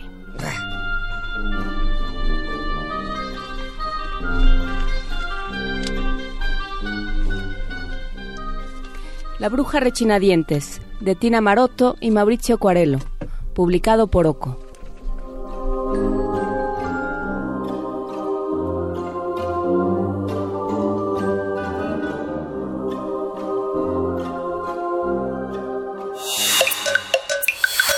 Primer movimiento. Hacemos comunidad. Estamos ya en esta segunda hora del último programa del año de Primer Movimiento. Recuerden que no estamos en vivo, recuerden que se pueden comunicar con nosotros a través de Facebook y de Twitter. Todo se quedará ahí en los repositorios y regresaremos a todos los mensajes y los comentarios una vez que volvamos de vacaciones.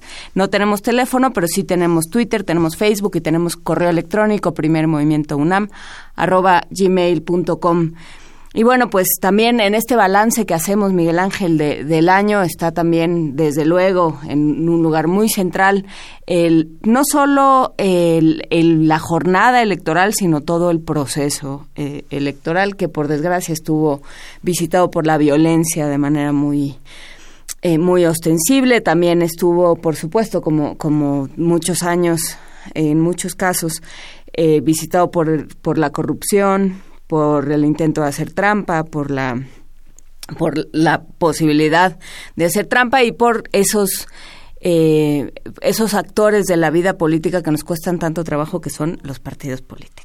Sí, justamente en estos en estas tres semanas de antología sobre dos mil dieciocho encontrará muchos de los puntos álgidos de la interpretación eh, electoral de, del año que pasó, y justamente en los podcasts va a poder encontrar también el conjunto de visiones, de interpretaciones en las que siempre hay una hay una posibilidad de múltiple de interpretar lo que está sucediendo en el marco noticioso. Y justamente en esta en esta segunda ahora vamos a hablar de dos momentos, uno internacional en el que este, eh, estuvo Jared Kushner en México el doce de marzo de dos mil dieciocho, hicimos un análisis, pero después con, con, conversamos con Alberto Aziz Nassif sobre las multas a los partidos políticos, que como bien señala Juana Inés, hubo muchísimas, uh, muchísimas anomalías, los excesos en las calificaciones entre los candidatos, las visiones de partido que eh, cometieron muchísimas muchísimos excesos, la falta de transparencia y de puntualidad en la rendición de cuentas de quienes las exigían, eh, eh, una, una, una serie de factores que al final de dos mil dieciocho siguen inconclusos y siguen siendo una tarea enorme para el Tribunal Electoral dar cuenta de todo este mundo y los mecanismos de perfeccionamiento que tendrá el I N E que recoger de todos estos análisis, de todo este esfuerzo periodístico de todo el país para entender qué pasó, ¿no? ¿Qué pasó? Por supuesto, porque, bueno, eh, desde luego es muy interesante la conversación de Alberto Aziz, que en cierto momento estuvo muy cerca del, del I F E, yo creo, todavía era el I F E, y que, y que regresa a esas discusiones y plantea, en la conversación que vamos a escuchar, plantea temas muy interesantes, por supuesto, el de financiamiento a partidos, porque, bueno, eh, lo que se dice, o, o digamos, el... el la frase que regresa una vez tras otra cuando se habla de quitarle dinero a los partidos es es que va a entrar el dinero del narco, cuando lo que uno piensa es el dinero del narco ya está, ¿no? Claramente ya está. Si algo vimos, por desgracia, en este eh, en este proceso electoral fue que todo el mundo tenía las manos metidas ahí, eh, por un lado. Por el otro también habla de, de quitarle, ¿qué, qué pasa cuando le quitas el registro a los partidos? ¿Y qué pasa cuando, como el, en el caso del... Eh, del eh, Partido Verde, utilizas las multas pues como pues como una forma ya de, de hacer lo que quieras, ¿no? Pues uh-huh. Una multa y se acabó. Todo eso lo platicamos con Alberto Aziz, todo esto sale en, un, en esta conversación que sucedió el veinte de julio de dos mil dieciocho. Vamos a escucharla. Primer movimiento. Hacemos comunidad. Nota nacional. El pasado miércoles, el Instituto Nacional Electoral definió multas por un total de doscientos treinta y seis punto cinco millones de pesos para los partidos Morena, P R I y P A N, que incurrieron en faltas durante el proceso electoral de este año, según el I N E. El consejero Ciro Murayama, presidente de la Comisión de Fiscalización del I N E, informó que la Unidad Técnica de Fiscalización encontró malos usos en las cuentas de esas instituciones políticas. Morena fue el partido que obtuvo la multa más alta, con ciento noventa y siete millones de pesos, comillas, por la constitución de un fideicomiso para obtener recursos como un mecanismo de financiamiento alterno a las reglas establecidas. Según la autoridad, este fideicomiso, que supuestamente se creó para apoyar a los damnificados del sismo del diecinueve de septiembre, se omitió en el reporte de ingresos. El consejero Murayama explicó que esta acción constituye un fraude a la ley. Para hablar de esto y para hablar de, pues, un poco también la figura de las multas en el proceso electoral, conversaremos con el doctor Alberto Aziz Nassif, investigador del CIESAS, especialista en temas de democracia, procesos electorales y análisis político. Muchísimas gracias, Alberto Aziz, por estar de nuevo con nosotros. ¿Cómo estás? ¿Qué tal? Muy buenos días, Juan Inés. Buenos días a Luisa y a Miguel Ángel. Creo que están los tres ahí. Así sí. Estamos buenos los tres. Días. Cuéntanos, eh, ¿cómo, desde dónde entrar? ¿Cuál es la lógica detrás de, de las multas que pone el I N E? Bueno, eh, se supone que es un eh, procedimiento que se establece en la, en la ley, en donde los partidos tienen que rendir cuentas de los recursos públicos, que es la mayor parte de sus recursos, y de los recursos privados que también tienen para hacer su, su trabajo político. Y lo que acaba de hacer el I N E hace dos días, pues fue precisamente eh, trabajar estos eh, estas primeras multas, que todavía no tienen que ver con el proceso electoral, son eh, casos y expedientes previos al, al proceso electoral y que tienen, digamos, diversas eh, eh, raigambres. Uh-huh. Eh, en primer lugar está este esta multa a Morena, digamos, que es así como la, la parte más eh, eh, llamativa y escandalosa, digamos, de lo que se está eh, ahorita debatiendo, de este fideicomiso, ¿no?, que se generó para transferir recursos a los afectados por el sismo, de, los sismos de, de septiembre del año pasado. También hay una multa al P R I que se hizo ahí por eh, desviaciones del gobierno de, de en Chihuahua hacia, hacia el partido a través de descuentos de nómina, etcétera. Uh-huh. Y luego una multa más pequeña que se hizo al P A N por una triangulación de, de recursos, ¿no? También eh, ahí circularon algunas multas a los candidatos independientes que, bueno, fueron realmente eh, fueron regresadas porque fueron multas muy se, se les consideró multas ridículas, ¿no? De tres, cuatro mil pesos por el uso de firmas falsas a estos candidatos independientes a la a la presidencia, ¿no? Pero digamos el el fondo de este procedimiento pues tiene que ver precisamente con Eh, los mecanismos a través de los cuales la autoridad eh, le pide cuentas a los partidos políticos y a los candidatos de, eh, de sus de sus recursos, digamos. Este es el origen, digamos, de todo el procedimiento. ¿Cómo se fijan las multas? ¿Hay un, ¿Cuáles son los criterios? ¿Desde cuándo tenemos estas multas para la cuestión electoral? Y si, si, si piensa Alberto, si deberían de continuar de esa manera, ¿cuál es el destino final y, la, y las consecuencias frente a la opinión pública y frente al destino del partido? Bueno, mira, el, la relación este, prácticamente empieza de, desde que hay este dinero, desde que se fija el modelo actual de, de financiamiento, que es mayoritariamente público. Desde ese momento, digamos, establecen una serie de mecanismos y de condiciones para eh, generar la rendición de cuentas que tienen que hacer los los partidos. Esto es viejo, ya conocemos los los históricos casos esos de que durante el inicio de la de la transición y de la alternancia, ya en el año dos mil, entre el año dos mil y dos mil tres, se hicieron con el famoso Pemex Gate, ¿no? Esta desviación que se hizo de, de recursos a una campaña del P R I, o esta eh, otra organización que se llamó Amigos de Fox, que también se triangularon recursos para apoyar la, la campaña en el año en el año dos mil. Estas fueron así como, digamos, un punto culminante de todo este de todo este procedimiento, y de a partir de ahí se generaron eh, pues una serie de cambios, digamos, en los procesos de, de reglas que cada después de cada elección prácticamente hay un ajuste en las reglas, hay un cambio en la a la ley. y en la última reforma que se hizo después del dos mil doce se establecieron mecanismos ya como más puntuales para tener supuestamente una fiscalización casi en tiempo real. Eh, esto era eh, la idea original, de que casi lo que fueran gastando los partidos este, eh, casi el mismo día o el día siguiente en línea lo pudieran ver, ¿no?, las autoridades. Y bueno, uh-huh. todavía no llegamos a que los ciudadanos lo hagan, pero esa es eh, la, la idea. No, no ha resultado de esa forma, es decir, muchas veces los partidos se retrasan en sus informes o, o prefieren pagar las multas por retraso que estar al día en sus contabilidades, ¿no?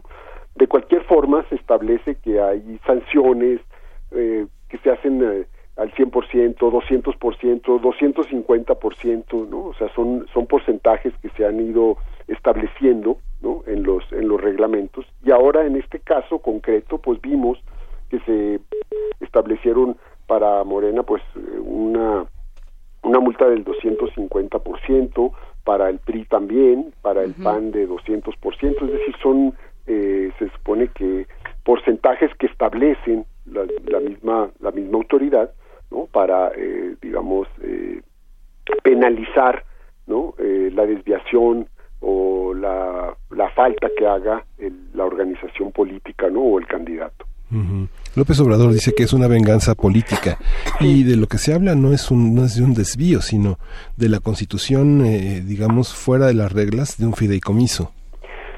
Este este caso, eh, digamos que va a ser, este, bueno, que es muy eh, llamativo, digamos, y, y problemático, pues por tratarse de quien se está tratando en este momento, ¿no? Es decir, uh-huh. es Morena, el partido que gana ahora las elecciones el primero de julio, eh, que genera, eh, a partir del, del sismo, varios partidos tomaron la iniciativa de, de decir, vamos a darle de nuestros recursos y de nuestras prerrogativas eh, a los damnificados de los de los sismos, ¿no? Lo cual de alguna manera aquí ya te está indicando que hay este que hay una eh, una serie de cantidades exageradas, de montos de, de dinero público, que hay que revisar el modelo de, de financiamiento, ¿no? Porque si finalmente los partidos tuvieran estrictamente para lo necesario de su trabajo político, pues no podrían desprenderse de grandes cantidades de dinero. Pero bueno, eh, finalmente la autoridad, tanto administrativa como jurisdiccional, les dijo, no, eso no se puede hacer, no pueden ustedes estar dando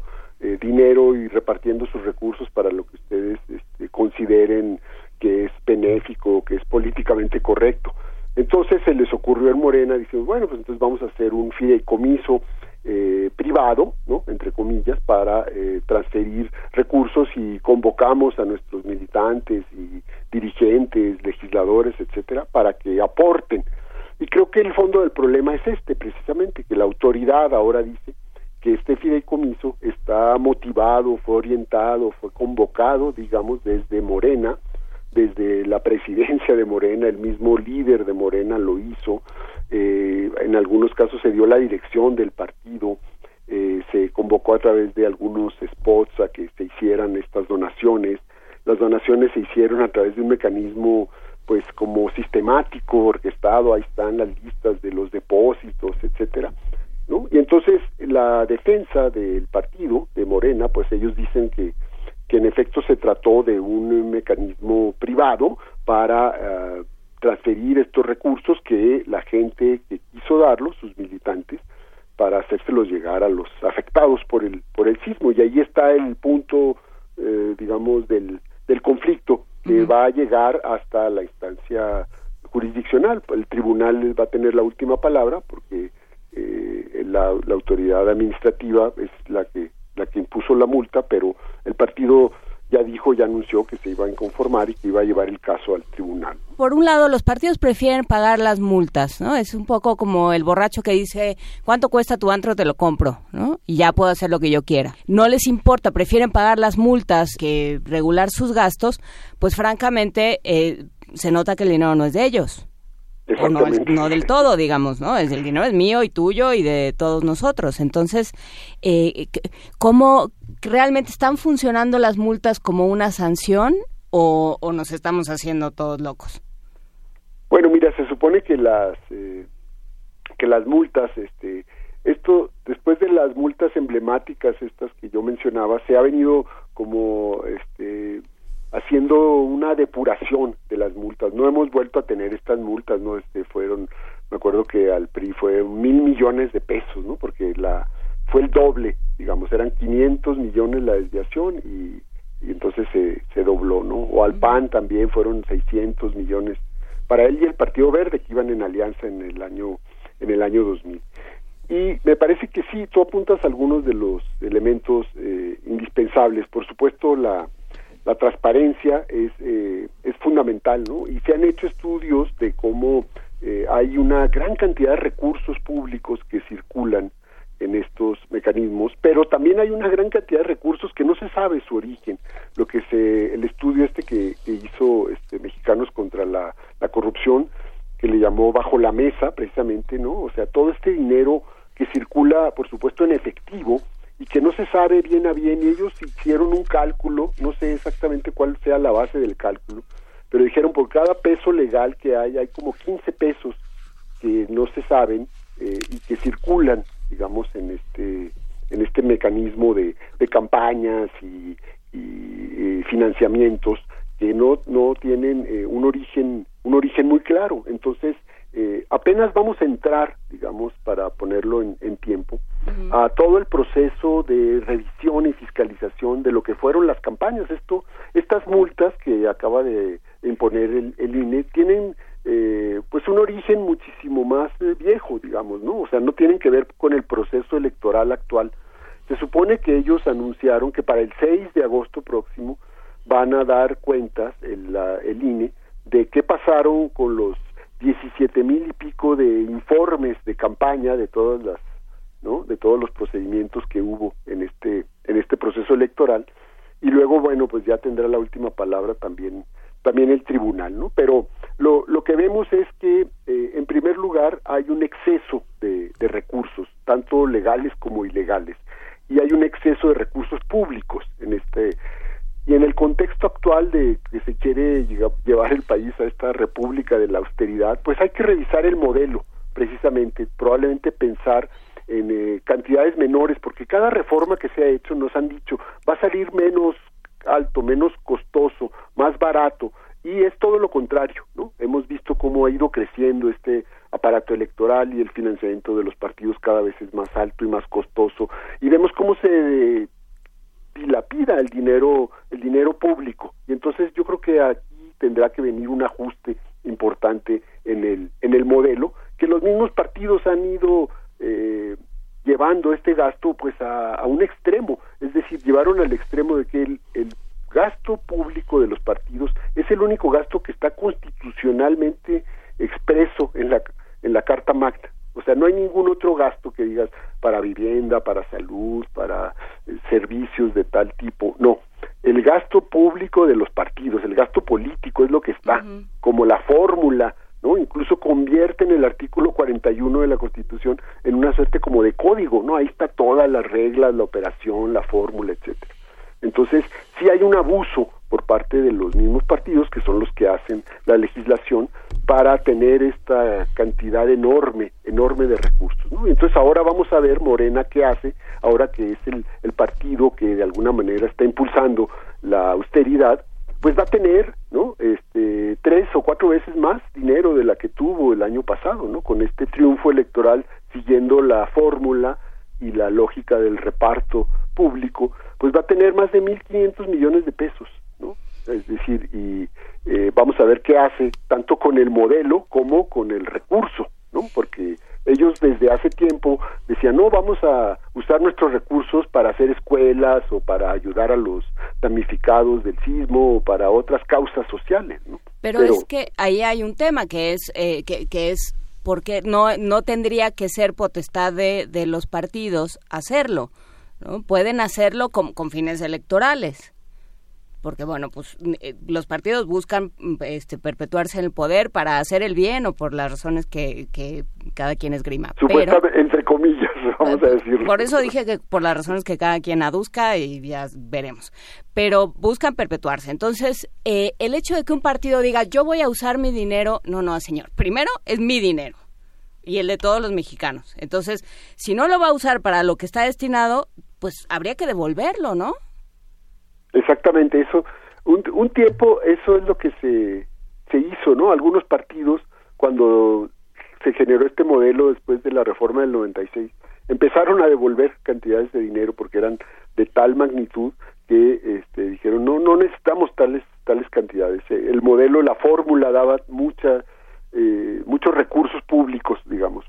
Ahora, el fondo también ahora del problema este de la multa, del, del famoso fideicomiso este entre Morena y la, y la autoridad, es precisamente si un partido a través de sus militantes puede generar un mecanismo para juntar fondos que no sean fondos públicos, por ejemplo, y luego pueden generar un padrón de beneficiarios y darles estos dineros que fueron los afectados por el eh, sismo, los sismos del, del, del año pasado, de septiembre.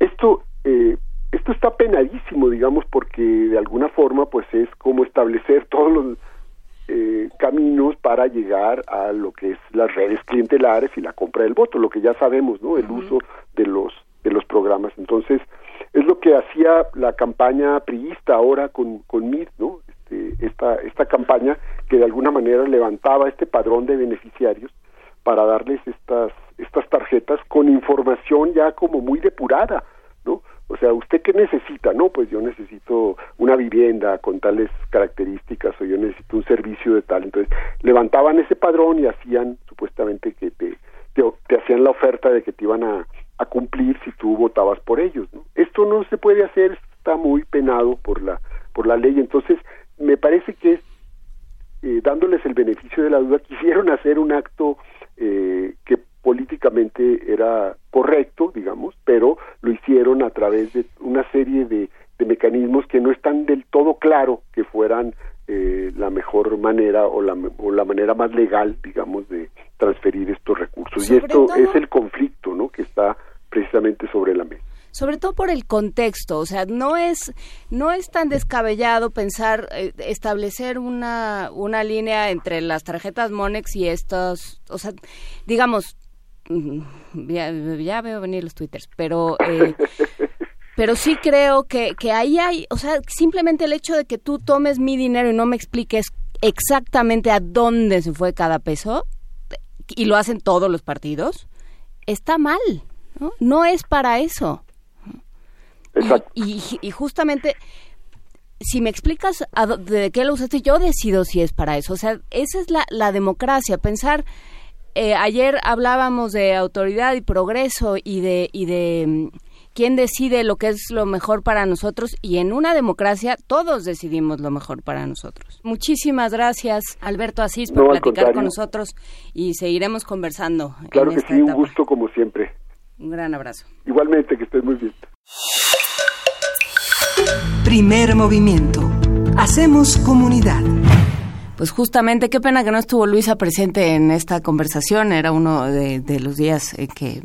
no sé por qué no estaba en cabina, pero eh, justamente de lo que se habla es de pensar, quitarle o no el registro al, al Partido Verde, quiénes van a ser los partidos políticos, qué vamos a hacer con una opción como Morena, que de qué manera se van a poder reinventar o no eh, opciones, o las que en su momento fueron opciones políticas como el P A N, eh, qué hacemos con el, el P E S, o sea, realmente cómo entendemos nuestro sistema de partidos y cómo le damos espacio O, o logramos que se vayan generando espacios diversos para todos aquellos que crean que la política tiene que ir de un punto, desde un punto de vista o desde el otro. Creo que ese fue, esa tendrá que seguir siendo la, la gran discusión eh, después de este proceso electoral tan complicado y que dejó tan mal parados a los partidos y a las autoridades, ¿no? Hay que decirlo también, Miguel Ángel. Sí, justamente repensar también los esquemas de participación eh, en este en ese momento en el que se hizo la conversación con Alberto Aziz y, lo, y la llegada de Jared Kushner,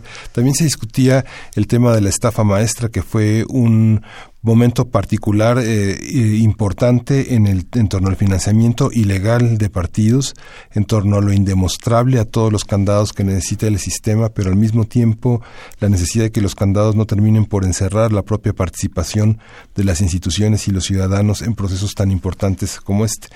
Esta, esta visión de las multas como un, un aspecto del que se puede pasar por alto y que, como señalaba Juan Inés al principio, en la, en la presentación de la nota, eh, la, la multa no puede ser un prerequisito para hacer lo que dé la gana, ni solamente las disculpas frente a spots y eslogan atemorizantes de una sociedad que no que tiene la posibilidad de pensar las cosas desde otro horizonte.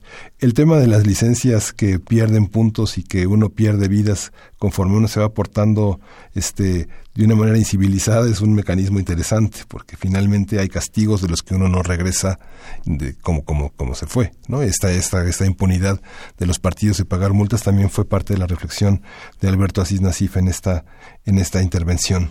Y por supuesto eh, nos interesó re, eh, regresar a esta conversación por eh, por el tema de, bueno, ¿y ahora qué vamos a hacer? ¿Quién va a ser nuestra autoridad electoral cuando tengamos, si se va a hacer la eh, El, la propuesta o la consulta sobre revocación de mandato, a quién va a corresponder eh, contar todos esos votos o organizar esas elecciones? ¿Cómo va a ser el modelo? ¿Seguiremos con un modelo eh, que es tan costoso y que ha complicado tanto las cosas como el del I N E que, que vimos el, en la... en la elección pasada? Este, seguiremos dando las opciones así, se organizará de otra manera. Todo eso nos lo tenemos que plantear como, como sociedad, y nos lo tenemos que plantear a la luz de un proceso que, pues, que sacó cosas muy buenas de esta sociedad, pero que también dejó de manifiesto grandísimas fallas en el proceso electoral. Uh-huh. Muchísimas faltas se dejaron impunes, muchísima violencia eh, pues se recibió como si no se pudiera hacer nada ante ella. Todo eso, llegar llegar a, a votar y que la mitad de los de los candidatos no estuvieran, ya no vivieran, los, sí. la mitad de los integrantes de la boleta, es es sobrecogedor y y, y digamos que falta generar la, la conversación en torno a este tema. Lo seguiremos platicando. Por lo pronto, vámonos a música, Miguel Ángel. Sí, vamos a escuchar eh, de Tsupayaz Manush, Opa.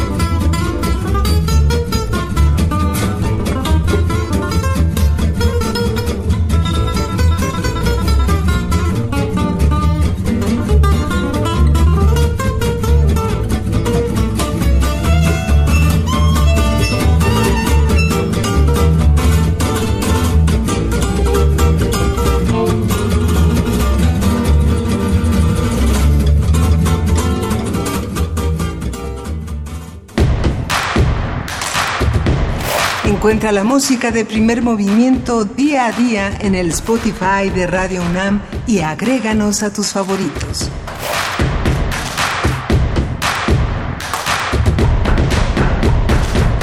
Regresamos de la música aquí a Primer Movimiento. Estamos en la segunda hora de Primer Movimiento. Recuerde que en la tercera hora vamos a tener una muy grata sorpresa de esta de esta ruptura de las de, de, de esta ruptura de las ilusiones de que el Códice Maya Mexicano era este una una falsificación.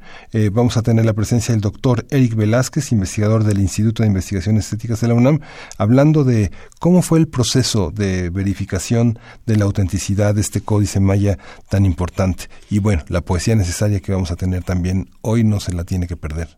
Pero bueno, antes de llegar a Mesoamérica tenemos que pasar por Estados Unidos y tenemos que preguntarnos o nos o nos preguntamos el doce de marzo de dos mil dieciocho a qué vino Jared Kushner, no solamente eh, por la agenda particular eh, que haya venido a desplegar este personaje, sino por el personaje en, en sí. Eh, Jared Kushner Eh, ha, ha, ha estado a últimas fechas, hacia el final del año lo tuvieron bastante, bastante callado, por lo menos muy lejos de las noticias, pero eh, fue un personaje que se convirtió en alguien central para la administración de Donald Trump. Es eh, su yerno, es alguien muy vinculado con, eh, con el gobierno israelí, con el gobierno de Netanyahu, con todo el proyecto que tiene Netanyahu, eh, que afecta desde luego a la región y afecta a Palestina de manera muy muy significativa. Todo esto eh, pues se, co- lo convierte en alguien muy poderoso, con en una enorme cantidad de prebendas y de permisos dentro de la Casa Blanca, de acceso a información que eh, pues que no debería tener alguien sin experiencia política ni militar de ningún tipo, ni experiencia como funcionario. Y desde luego alguien por quien nadie votó, ¿no? Todo eso se complicaba y todo eso lo, lo ayuda a convertirlo en un personaje todavía más conflictivo. De hecho, si uno revisa el libro de Fear, que está por salir o ya salió en español, eh, de Bob Woodward, pues Jared Kushner ocupa un espacio muy importante como el gran enigma, como el gran personaje que nadie sabe bien a bien qué hace, pero que pero que provoca muchos conflictos porque es alguien muy cercano a Donald Trump y es alguien muy cercano a, a las decisiones que toma Donald Trump y, por supuesto, a los virajes tan extraños que dio la política pública estadounidense y la política internacional a principios y mediados del año dos mil dieciocho, Miguel Ángel. Sí, justamente, y esta, esta, este análisis de marzo, eh, que es la fecha en la que llega, marca toda una serie de presencias de Estados Unidos en México previas a la elección y luego posteriores. ¿Tú cómo viste este? Es que es toda una cronología de eh, finalmente aceptar el resultado de la elección y a rearmar sus piezas en torno a un gobierno que no saben muy bien a bien en qué consiste. No, y, y un gobierno, el de Donald Trump, que se que es, se vinculó de manera muy eh, lamentable, pero muy temprana, con el gobierno de Enrique Peña Nieto. O sea, el único... Eh, el único jefe de Estado que recibe a Donald Trump, al candidato Donald Trump, y le da un trato preferencial es el de Enrique Peña Nieto, nosotros, por lo tanto. Y bueno, se establece esta, esta relación muy cercana con Videgaray y entonces todo va a estar muy bien y de pronto eh, en, en marzo más o menos de dos mil dieciocho viene Jared Kushner y, se, y justamente se crea esta idea en el marco de la, de, del proceso Eh, preelectoral, pero también en el de la negociación del Tratado de Libre Comercio y la renegociación que terminó convirtiéndose en el acuerdo comercial eh, que ya tiene un también un, un horrible eh, acrónimo cuyo, que no recuerdo en este instante, pero bueno, termina convirtiéndose en una conversación fundamental y en un personaje muy importante que ahora está desdibujado, pero que no creo que que esté, eh, que haya dejado de estar presente dentro de la política estadounidense. Vamos a escuchar qué tiene que decir Roberto Zepeda Martínez, que dijo, eh, especialista en América del Norte, del Centro de Investigaciones sobre América del Norte de la UNAM, que dijo sobre esto en marzo de dos mil dieciocho. Primer movimiento. Hacemos comunidad. Nota internacional. El miércoles pasado, Jared Kushner visitó la Ciudad de México para reunirse con Enrique Peña Nieto, presidente de México, y Luis Videgaray, secretario de Relaciones Exteriores. Kushner es abogado, empresario e inversionista en bienes raíces, además de ser el editor propietario del semanario New York Observer. Su visita a nuestro país llamó la atención a nivel internacional, no solo por la complicada relación que ha existido entre los gobiernos mexicano y estadounidense desde el arribo de Trump a la Casa Blanca, sino porque Kushner ha sido el principal consejero del mandatario de Estados Unidos, a pesar de tener una experiencia mínima en materia de diplomacia internacional, en especial con respecto a Latinoamérica. Kushner acudió a Los Pinos acompañado por Kimberly Breyer, subsecretaria para el hemisferio occidental del Departamento de Estado, y otros funcionarios estadounidenses, pero no con la embajadora de Estados Unidos, Roberta Jacobson, que es experta en la relación de su país con América Latina. Haremos un análisis de la visita de Jared Kushner a México, su puesto dentro del gobierno estadounidense y la pertinencia de su entrevista con el canciller Videgaray. Eh, nos acompaña Roberto Zepeda Martínez para platicar sobre esto. Él es doctor en ciencia política con orientación en relaciones internacionales, especialista en América del Norte e investigador del Centro de Investigaciones sobre América del Norte de la UNAM. Muchísimas gracias, Jorge, por, eh, Roberto, perdón, por estar de vuelta con nosotros. Gracias a ustedes por la invitación. Es un gusto estar aquí en su programa Primer Movimiento. Cuéntanos, eh, ¿cómo lees tú esta visita? Bueno, eh, se da justamente en un contexto donde la relación México-Estados Unidos eh, está pasando por un momento difícil. Uh-huh. Hay que recordar que eh, en el mes de febrero eh, se estaba programando una reunión entre el presidente Peña Nieto y, y el presidente Trump, que eh, eh, se canceló después de una llamada telefónica ríspida, donde eh, eh, el presidente Trump eh, insiste en que México pague por el muro. El eh, presidente Peña Nieto obviamente eh, eh, dijo que mientras eh, te, se, tenga esa postura, pues no va a haber una reunión. El, el caso es que, según eh, los reportes, eh, eh, el, el presidente Trump se exasperó, ¿sí?, Y, y, y fue una, una llamada, digamos, poco cordial, ¿no? Entonces, en este contexto, eh, se da la visita eh, de Jared Kushner, eh, yo siento un poco para atenuar, ¿sí?, o, o para el control de daños, ¿no?, de, de, de, esta, eh, de, de este desencuentro que se dio entre Peña Nieto y Trump, uh-huh. eh, pero también se da en el contexto de una renegociación del Tratado de Libre Comercio de América del Norte, Que, que no va avanzando, ¿no?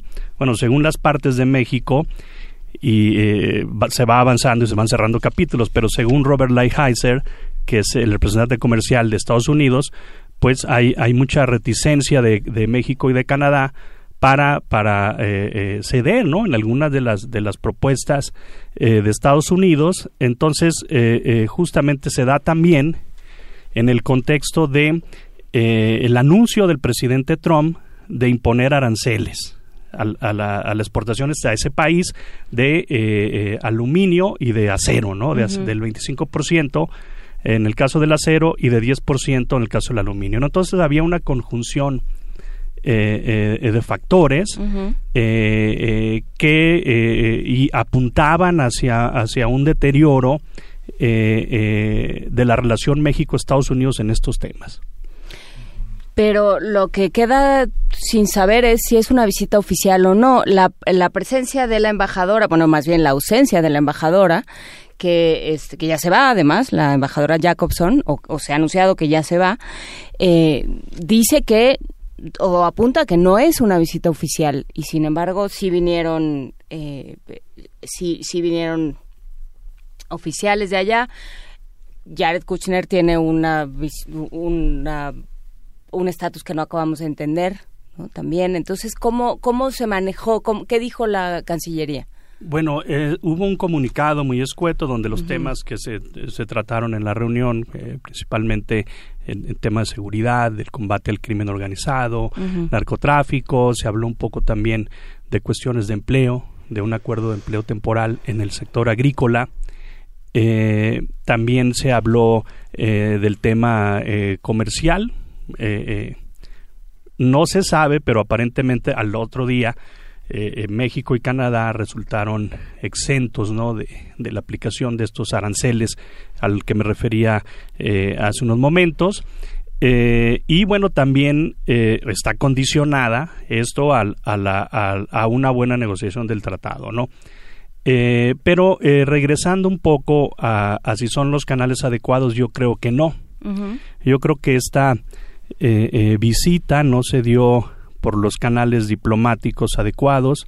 El, el, digamos, nos sorprendió a muchos Eh, que no estuviera la, la embajadora actual, que si bien ya anunció que se va a retirar hasta, hasta principios de mayo, aún es la, la embajadora, ¿no? Y es una, una profesional, tiene más de treinta años eh, de, de, de experiencia y que conoce muy bien México y que conoce muy bien Latinoamérica. Entonces, eh, esto nos habla también, eh, como mencionábamos en el programa anterior, de una presidencia atípica de Donald Trump, Que, que lleva a cabo su política exterior también de una manera atípica, que no sabemos esperar. Ahora, hasta, hasta qué punto es conveniente basar la relación México-Estados Unidos eh, a través del canal de este eh, asesor, ¿no? Asesor uh-huh. senior del, de, del presidente Trump, que al mismo tiempo es su yerno, ¿sí? Eh, está casado con, con su hija. Y que al mismo tiempo tiene una serie de negocios propios. Exacto, de los cuales ha sido muy cuestionado. Uh-huh. Tiene una deuda eh, de mil doscientos millones de dólares, se, se, se le está investigando actualmente también eh, por conflicto de intereses, eh, que está mezclando eh, eh, su trabajo en la Casa Blanca eh, justamente para, para salvar esta deuda que vence a principios del próximo año. Eh, en reportes periodísticos también se le vi, se vincula con el caso de Rusia, ¿no? Entonces, uh-huh. se, incluso el mes pasado, eh, el jefe de gabinete John Kelly le quitó el acceso a, a documentos eh, altamente clasificados, ¿no? Se, secretos, eh, lo cual, bueno, eh, eh, también el presidente Trump le había eh, eh, dado esa calidad de ser el, el encargado de, de las relaciones con México, con Canadá y con países del Medio Oriente. Ahora yo me pregunto si ya le quitaron ese acceso a esa información, o, o sea, que, o sea qué tan, qué tan pertinente fue la visita, ¿no? Ahora, no sabemos lo que se negoció ahí, no sabemos al, al, a, a lo que llegaron, y eso pues eh, se presta también para, para muchas interpretaciones, ¿no? Esta parte de la política exterior eh, norteamericana bajo la administración de Trump se, se suena como muy muy muy fugaz, no no va a tener ninguna tradición en el espacio diplomático que caract- ha caracterizado la diplomacia en los Estados Unidos, sea intervencionista, sea este más de la tradición de firmar convenios, pactos de colaboración. ¿Qué, qué, qué, qué se avecina en ese sentido y cuál es esa parte diplomática que tampoco pareciera como consolidarse desde, la, desde, el, desde el dos mil con la presidencia de Fox hasta nuestros días? Ha sido muy difícil tomar ese timón. Claro, eh, eh, lo que aquí advertimos es este eh, que la relación México-Estados Unidos no se está dando por los canales adecuados, está eh, eh, básicamente o gran parte de la relación se da a través de Videgaray y de eh, Kushner, uh-huh. ¿sí? Eh, cuando se está pasando, se está pasando, se está omitiendo la Secretaría de Estado de, de Tillerson, que, eh, que bueno, ¿qué va a pasar cuando Kushner ya no esté ahí? ¿Sí? ¿Qué va a pasar? Porque también se habla, es un rumor ahorita que se va a ir a coordinar la campaña de, de Trump para la reelección. Uh-huh.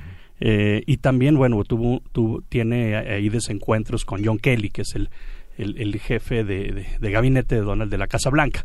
Pero bueno, e- efectivamente, eh, yo creo que hay un cambio, no sé, no, un cambio en la política exterior de, de eh, justamente ahora, ahora con Trump no le está dando el lugar a México. Y lo que se advierte es que, bueno, también el día de ayer el presidente Trump, o hace un par de días, en un discurso político en Pensilvania, eh, eh, se refirió al presidente de México como si estuviera loco, ¿no? Yo no uh-huh. recuerdo una expresión de este tipo, de esta naturaleza, en, en, en, en décadas recientes, ¿no? Entonces, eh, ¿hasta qué punto está sirviendo eh, eh, eh, la relación con Kushner si Trump sigue teniendo a México como como como el causante de, de, de los males de Estados Unidos, ¿no? Es que yo creo que ahí hay un tema central que es, bueno, que Estados Unidos esté manejando así su política diplomática, pues allá ellos, ¿no? O sea, que, que haya expresiones de este tipo, como vamos a lograr buenos acuerdos con China porque me llevo muy bien con el presidente Xi, que son el tipo de cosas que dice Trump, pues muy bien, pero ¿por qué, por qué el gobierno mexicano acepta que las cosas sean así, ¿no? O sea, ¿cómo, cómo organizar una visita de este tipo?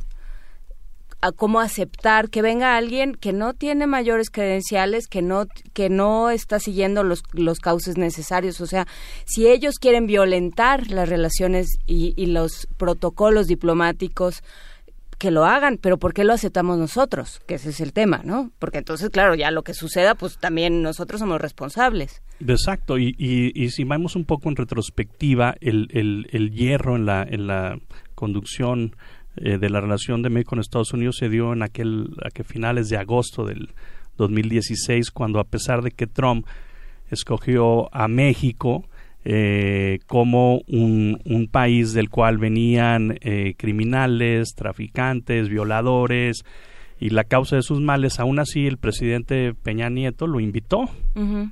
a, a Los Pinos y le dio un trato de, de estadista, ¿no? Obviamente eso generó la salida de Videgaray, en aquel tiempo estaba en Hacienda, creo, uh-huh. pero luego regresó a, a, a Relaciones Exteriores. Eh, entonces volvemos a cometer lo mismo, ¿no? Lo, después de la visita de Kushner, Trump todavía sigue eh, eh, refiriéndose a México en ese, en ese sentido. Ahora, también el daño es para ellos, ¿eh? También uh-huh. el daño es para Estados Unidos. ¿En qué sentido? Porque se están perdiendo un socio comercial, aliado estratégico como es México. Eh, en, en fin, también ellos dependen de México para su seguridad, para su seguridad fronteriza, y la seguridad fronteriza no se logra nada más con un muro, ¿no? Se, uh-huh. se requiere cooperación, se requiere cooperación, y es justamente lo que están eh, apuntando los asesores de Trump. El problema es que Trump está tratando de cumplir sus promesas de campaña y, y, y, y obtener Eh, eh, beneficios electorales, como uh-huh. fue este con, este contexto en el que se refirió eh, de que México iba a pagar por el por el muro el sábado pasado, donde de justamente eh, bueno, probablemente le resulte favorable, pero cuáles van a ser las consecuencias, ¿no? Sobre todo en este cambio, en esta transición que va a haber en México. Eh, en el caso eh, de Roberta Jacobson, de la cual hablaste un poco de, de soslayo, eh, ¿Cómo, ¿Cómo entender su gestión y qué se pierde con la partida de Roberta Jacobson? ¿Sabemos por qué se va?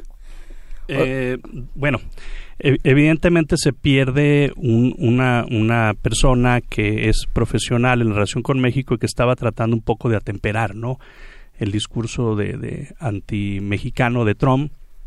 Y yo creo que ella tenía otra, otra postura, ¿no?, Eh, eh, más eh, de cercanía, de relacionarse con México, y, y tenía otro estilo, obviamente, ¿no? Uh-huh. Eh, se, se pierde todo eso.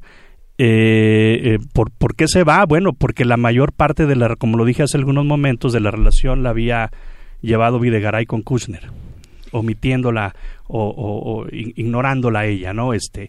Eh, no la invitaron, ¿no?, a esta, a esta reunión. O sea, es, es directamente eh, consecuencia de esto. Sí, de los quince viajes que ha hecho uh-huh. Videgaray a Washington, doce encuentros con Kushner en la Casa Blanca, y que le ha dado acceso a la Casa Blanca, a reuniones. La última tuvieron el catorce de febrero, y de ahí surgió justamente eh, la idea de que, de que hubiera un, un, un encuentro oficial entre el presidente Trump y Peña Nieto. Eh, pues yo no miré por ningún lado, ¿no?, Al, a, a los canales diplomáticos, ¿no?, que se, que se llevan a cabo. Ahora, eh, eh, el, el problema el problema de todo esto es que eh, eh, el, el, se está perdiendo mucho la, la, la credibilidad, ¿no? Uh-huh. ¿La de quién? La de Estados Unidos. ¿Y la de México? Sí, también. No, yo sí, diría, o sea, también. Porque ¿cómo negocias entonces con el resto del mundo? ¿Y cómo negocias con América Latina? ¿Cómo nos deja esto frente a América Latina? Sí, nos, nos deja en... en en una postura muy desfavorable, y ya lo mencionábamos la, la vez pasada, de que, eh, eh, eh, bueno, si tuviéramos que evaluar, ¿sí?, cómo ha sido la, la, la relación México-Estados Unidos en este periodo de Trump, yo creo que son más desaciertos que logros, ¿no? Y, y, y, y hay saldos más bien negativos, ¿sí?, uh-huh. para tanto para México, pero también yo lo diría para, para Estados Unidos, ¿no? Porque México es, es un aliado, es lo que no ha sido el capaz del gobierno de transmitirle, ¿no? Eh, eh, México eh, es un aliado, es un socio estratégico eh, eh, en términos de seguridad, ¿sí? Al igual que Canadá, ¿sí? Son sus dos, dos vecinos, eh, que bueno, ya lo estamos viendo en la exención de los, de los aranceles, ¿no? Que Trump dijo, bueno, en estos casos no los vamos a aplicar, pero, pero bueno, en otros temas, pues no, no, no nos está yendo muy bien. Uh-huh. Eso es que Videgaray, que desde que inició su labor llegó para aprender, ¿no? Este, es evidente que la, la historia de las instituciones se construye con una agenda en la que participa todo un conjunto de unidades de la propia Secretaría de Relaciones Exteriores que documenta y que hace visible la preocupación de Estado, y pareciera que, pareciera que se conduce como el dueño de una empresa para un grupo pequeño de aliados o de cómplices o de socios, no sabemos muy bien qué es, en, la, en lo que se, que se puede comunicar o no, porque todo está bajo la bajo la bajo la seña de una sola de un solo puño, de una sola mano, y que y que no hay manera de documentarlo. Cuando hagamos la historia de esta administración, de esta secretaría, no van a existir los documentos probatorios suficientes para decir cómo se construyó la agenda y, la, y las preocupaciones de un Estado. Exacto, hay, hace falta también una rendición de cuentas, y yo creo que en este sentido el Senado tiene que jugar un rol muy importante, ¿no? Efectivamente ya ha habido algunos senadores que digan, ¿por qué no hubo una conferencia de prensa? ¿O por qué no se informa de los acuerdos que hubo, no? Sí, sí, sí, evidentemente fue una, vis- una visita que resultó favorable para México, eh, ¿por qué no decirlo? que no decirlo, ¿no? Porque no debe haber resultado tan favorable, o sea, en, en época preelectoral, si hubieran tenido realmente una algo que presumir, lo hubieran hecho, ¿no? Sí, sí, sí, presumen las cosas más insólitas, que no presuman algo que sí realmente es eh, eh, sería beneficioso, ¿no? Pues como, pues a, algo algo tiene que haber habido ahí, o, o viene sin el respaldo de nadie, o qué es lo que está sucediendo, ¿no? Exacto, y eso te lleva a, a muchas especulaciones, ¿no? Que no, que no es bueno, no, que no es bueno, que no es sano, y a, y a, eh, evidentemente la, la, la insistencia, ¿no? Del presidente Trump de que México pague por el muro, sí, de que bueno, eso también está este eh, envenenando la, la relación México México Estados Unidos, le está metiendo Eh, mucho ruido, el tema del T L C también, eh, eh, que probablemente pudo haber sido otro otro de los temas donde dijo, bueno, hay que meterle el acelerador, sí, hay que hay que acelerar las las, las rondas de negociación, porque tanto Canadá eh, ni México están eh, eh, cediendo o, o están dispuestos a, a, a, a atender las demandas de Estados Unidos en el tema de las reglas de origen, en el tema de la de la de la cláusula de terminación, la cláusula sunset, eh, la limitación a las exportaciones agropecuarias de México a Estados Unidos, en fin, y, y podríamos mencionar otros temas que que, que probablemente eh, eh, se hayan eh, eh, tocado en esta en esta reunión. Yo lo veo así, ¿no? El el, el problema del T L C, el problema migratorio, uh-huh. El problema de seguridad, ¿a qué acuerdos se llegaron, no? Eh, eh, no, no, no lo sabemos, eh, eh, es, es necesario eh, que, que nos informen, de otra manera va a, va a haber especulaciones, porque también eh, qué tanta influencia puede tener Kushner en el, en el gabinete de Trump para hacerlo cambiar de, para hacerlo cambiar de opinión y que tenga una, una postura eh, este, más objetiva, ya no digamos este favorable, ¿no? Más objetiva hacia México, que no diga mentiras el señor Trump. Pues eh, lo seguiremos platicando. Muchísimas gracias, Roberto Zepeda, doctor en Ciencia Política y con orientación en Relaciones Internacionales, especialista en América del Norte, investigador del Centro de Investigaciones sobre América del Norte de la UNAM. Gracias por estar con nosotros esta mañana. Muchas gracias. Síguenos en redes sociales. Encuéntranos en Facebook como Primer Movimiento y en Twitter como arroba PMovimiento. Hagamos comunidad.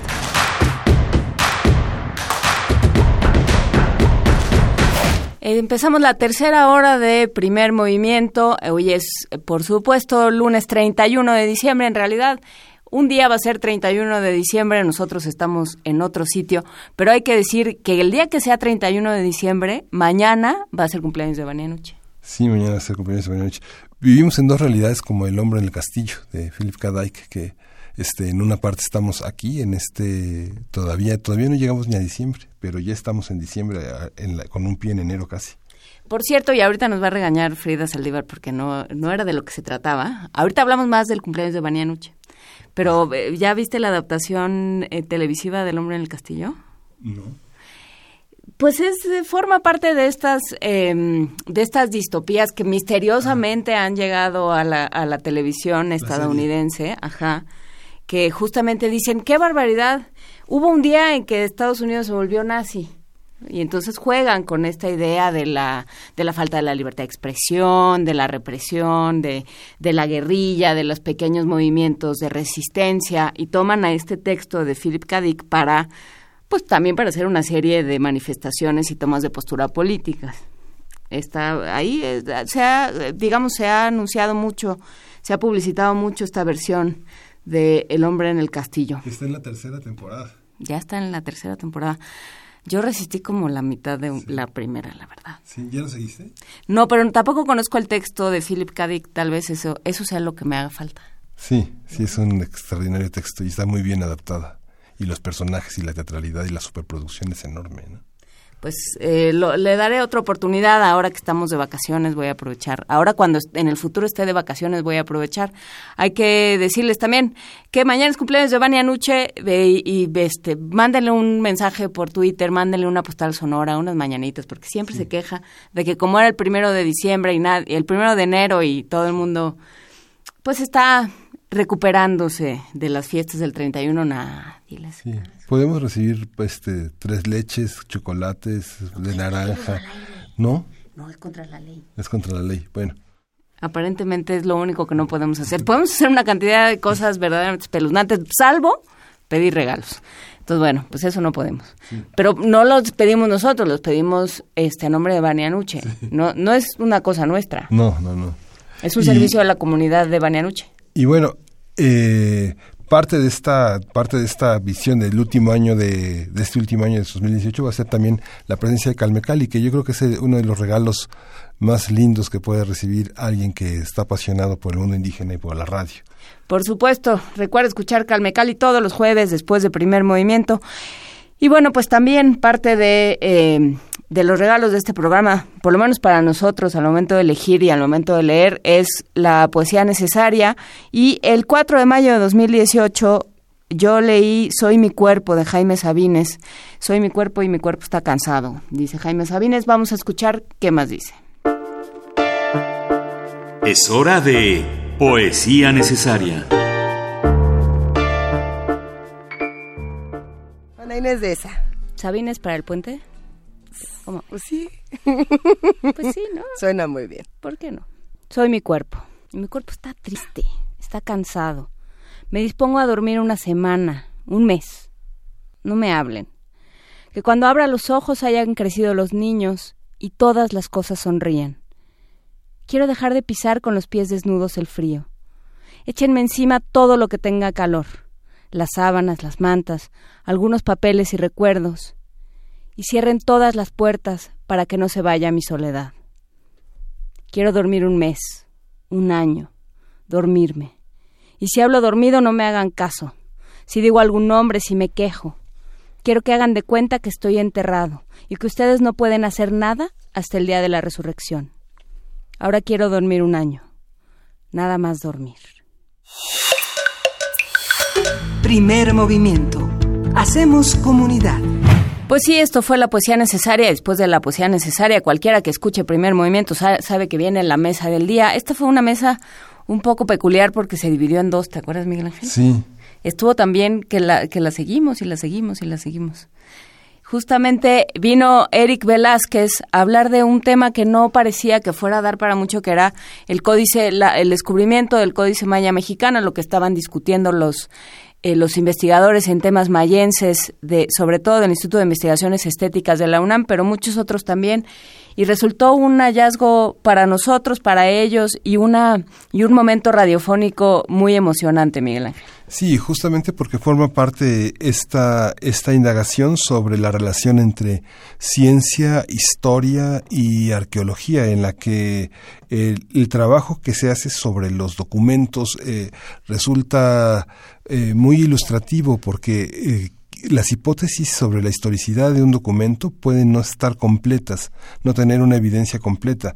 Sin embargo, la radiografía, la pertinencia bajo distintos indicadores de la autenticidad del documento les mostró que había varios subtextos alrededor del Códice Maya Mexicano y que finalmente terminó después de esta conversación presentándose en el Museo Nacional de Antropología, eh, como se dice, lugar común, con bombo y platillo y de una manera extraordinaria. Pues justamente vamos a escuchar a Eric Velázquez. Fíjense muy bien en la participación de los insectos en esta conversación.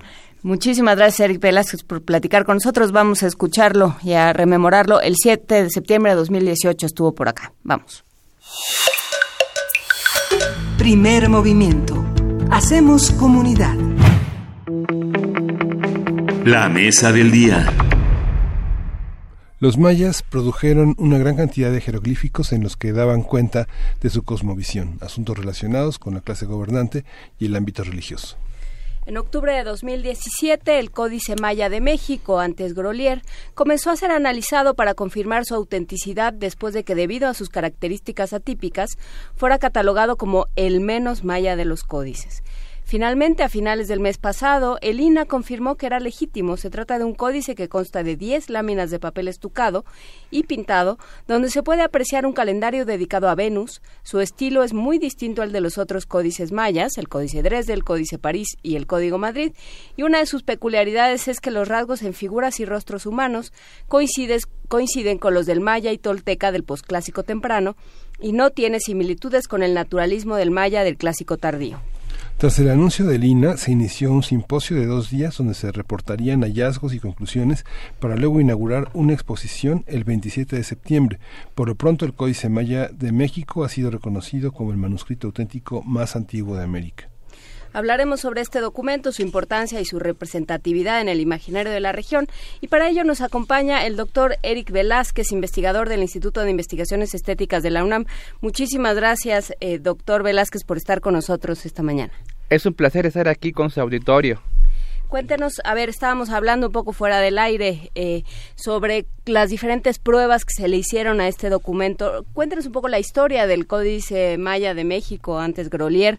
¿Qué se sabe y qué, y qué se confirma y, bajo, y con qué medios? Bueno, brevemente les cuento, es un códice que no sabemos de dónde salió, procede de, de saqueo, de excavaciones ilícitas, aparentemente en los años sesenta, y se lo vendieron a un banquero, coleccionista de piezas arqueológicas y coloniales, eh, José Sáenz. Uh-huh.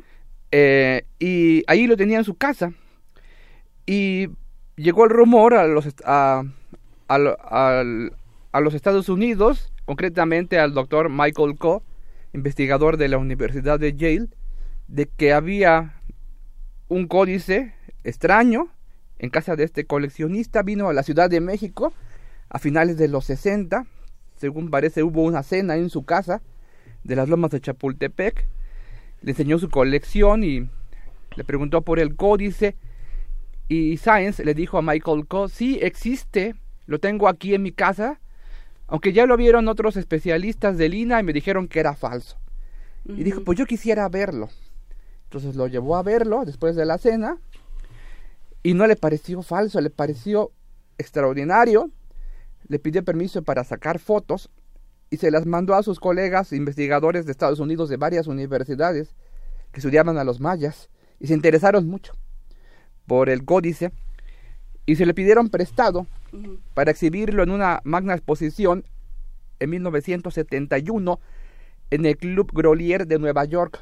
O sea, en México nadie lo había visto más que, bueno, pues los quienes iban a las cenas de este señor. Exacto. Y entonces, en esa exposición bueno, era la primera exposición donde se exponían vasos mayas del siglo siete y ocho, de saqueo también, que estaban en colecciones privadas y museos de Estados Unidos, uh-huh. y que en ese tiempo la, los mayistas desdeñaban, pensaban que eran falsos, que eran de saqueo. Y también puso el códice este. Y eso fue en mil novecientos setenta y uno. Y dos años después, en el setenta y tres, Michael Coe sacó la publicación, el catálogo de la exposición. Se llamó El Escriba Maya y su Mundo, así se llamó el catálogo, donde analizaba no solamente los vasos, sino también el códice. Y se dio cuenta, pues, que era una tabla de registros del planeta Venus, con sus cuatro fases canónicas de estrella de la mañana, conjunción superior, estrella de la tarde y conjunción inferior, y lo, y lo colocó como un códice legítimo, uh-huh. pero atípico, porque eh, eh, no se parecía mucho a los otros códices que conocíamos. Y dos años después, en mil novecientos setenta y cinco, el gran mayista británico Eric Thompson uh-huh. publicó un artículo demoledor, muy erudito, por cierto, argumentando que el códice era falso y que el papel posiblemente sí era antiguo, porque le habían hecho un fechamiento por radiocarbono a, una, a un pedazo asociado uh-huh. que dio como siglo trece, pero que aún así, no, aunque el papel fuera antiguo, no quería decir que el, que el códice fuera pintado en la época prehispánica, que era típico en muchas cosas y que seguramente lo pintaron después. Eso, pues, generó ya en ese momento, mil novecientos setenta y cinco, dos bandos. Aquellos que defendían al códice como una, un manuscrito maya auténtico, y aquellos que se acogían a, a las opiniones de Thompson, muy eruditas, en el sentido de que no coincidía con la manera como, como se comportan los otros códices mesoamericanos. Y duró cuarenta años esa polémica, pero se elevó demasiado porque se politizó. Y era ya muy peligroso hablar hasta del códice porque se podían enojar los otros colegas que no estaban de acuerdo.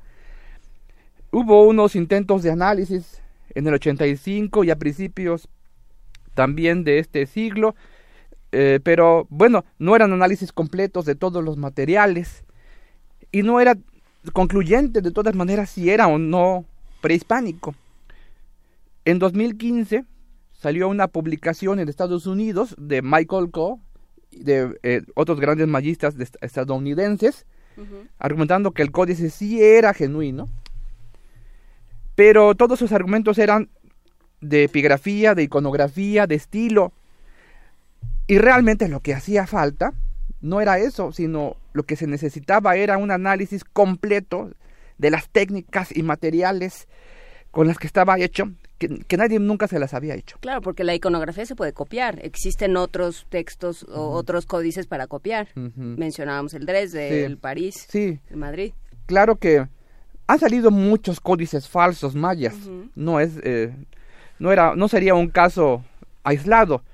Pero lo característico es que son pastiches, son cosas eclécticas mal hechas y copiadas de los otros códices tal cual. Y este no era tan obvio. Este era muy problemático, porque no coincidía como, eh, con los códices mesoamericanos y mayas conocidos, pero por otra parte tampoco, tampoco se podía decir que estaba copiado de otras partes, porque sí, sí, sí, sí era muy original en sus escenas. Entonces, era muy complicado.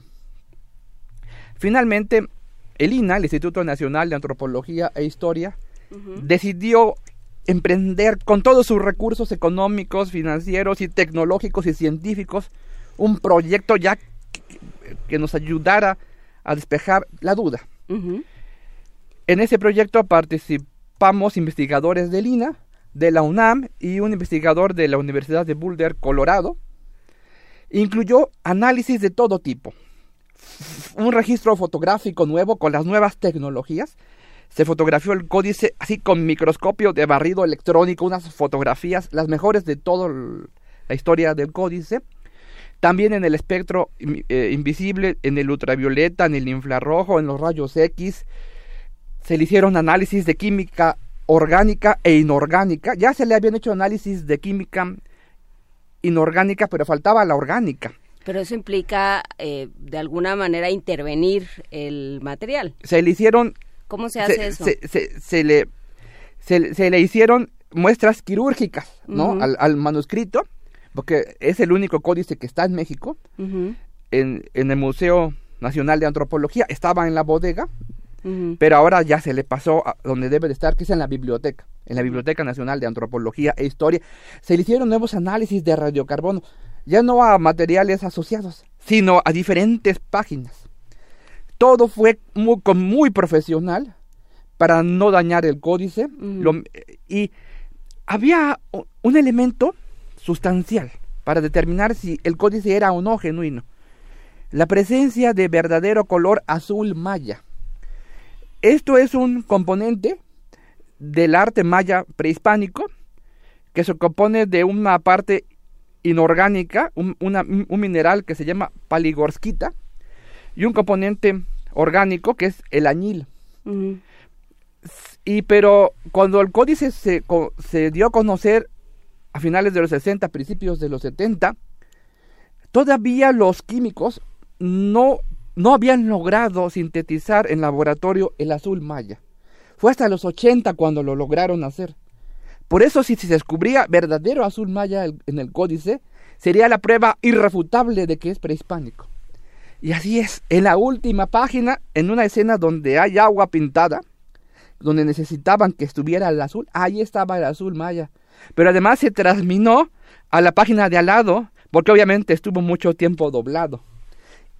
Y todos los análisis que se habían hecho antes, bueno, no solo eran incompletos, sino que muchos se hacían con fotos. Y no, había que hacerlo con el original.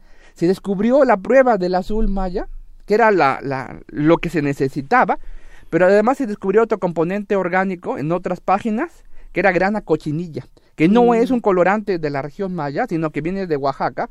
Entonces era de, era de importación.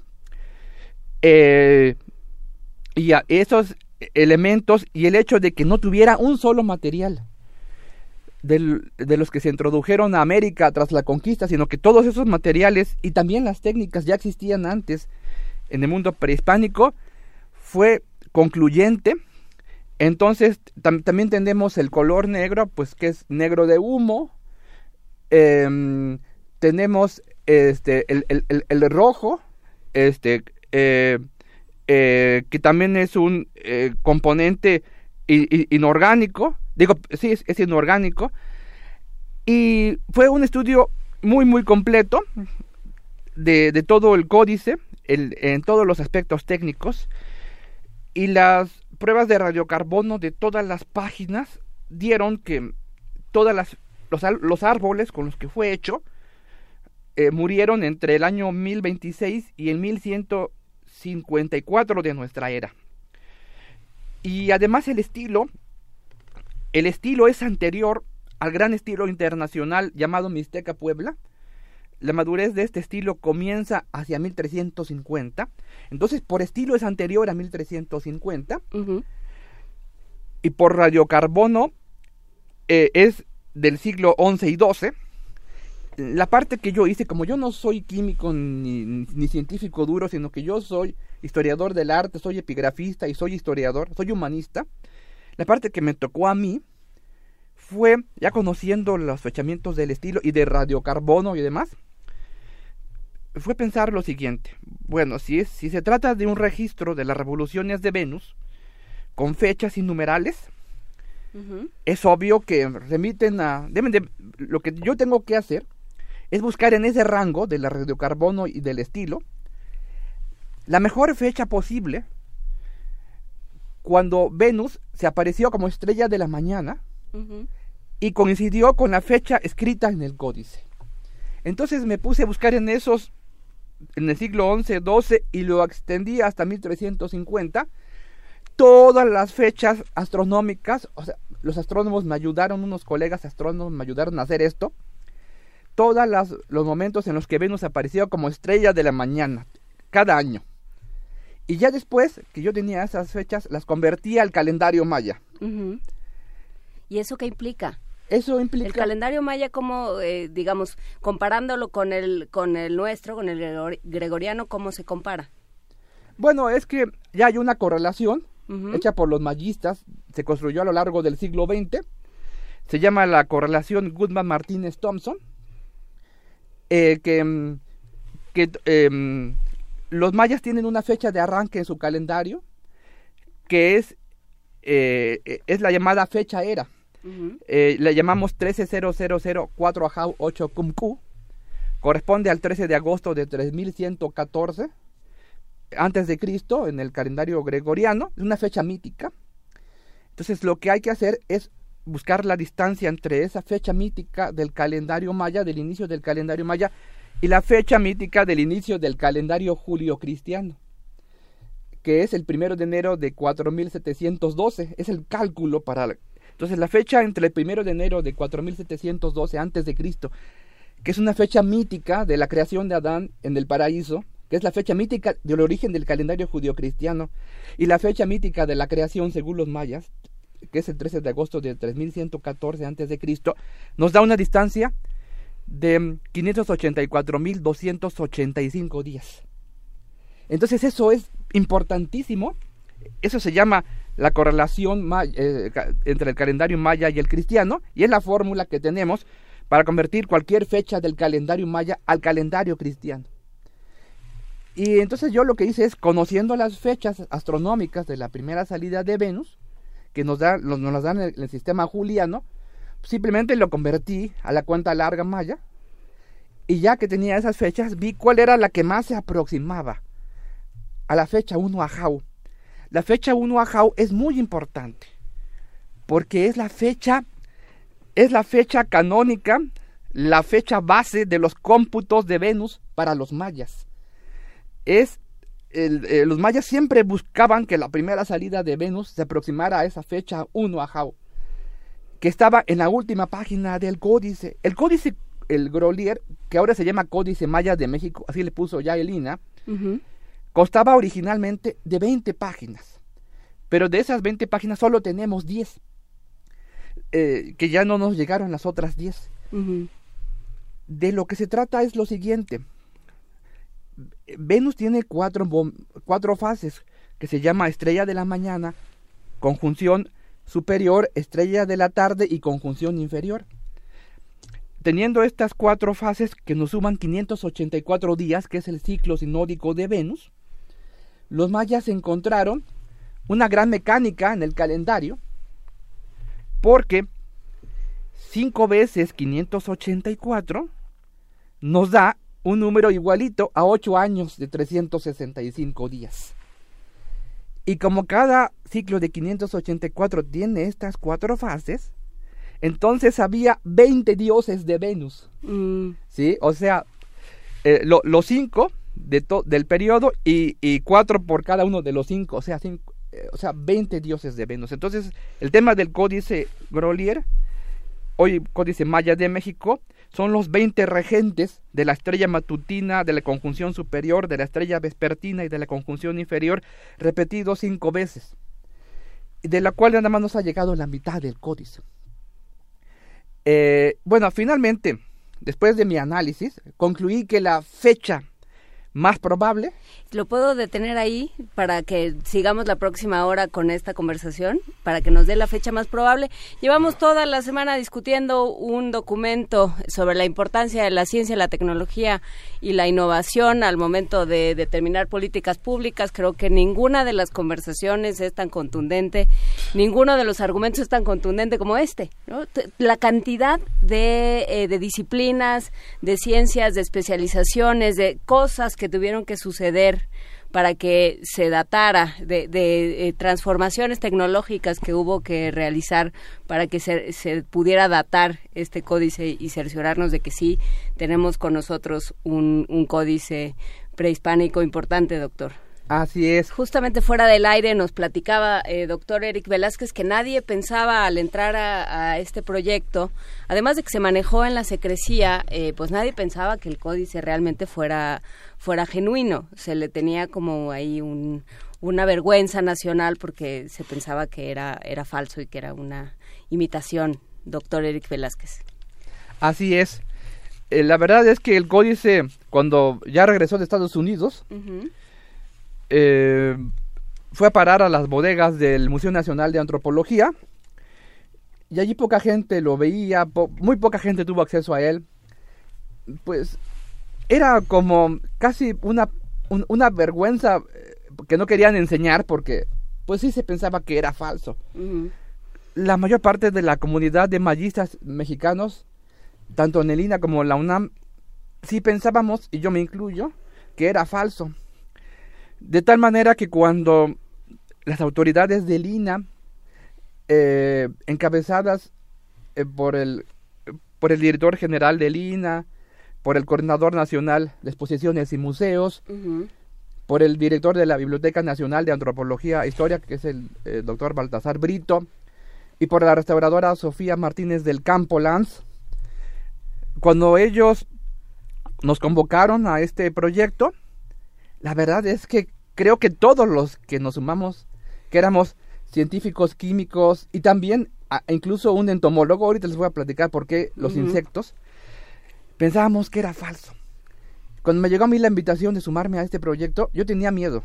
Tenía miedo porque, porque el códice estaba muy politizado. Yo decía, ¿qué tal si digo algo que no les parezca a otros colegas y me gano enemigos gratis? Uh-huh. Entonces les pedí, bueno, que me mandaran el proyecto a ver si me convencía.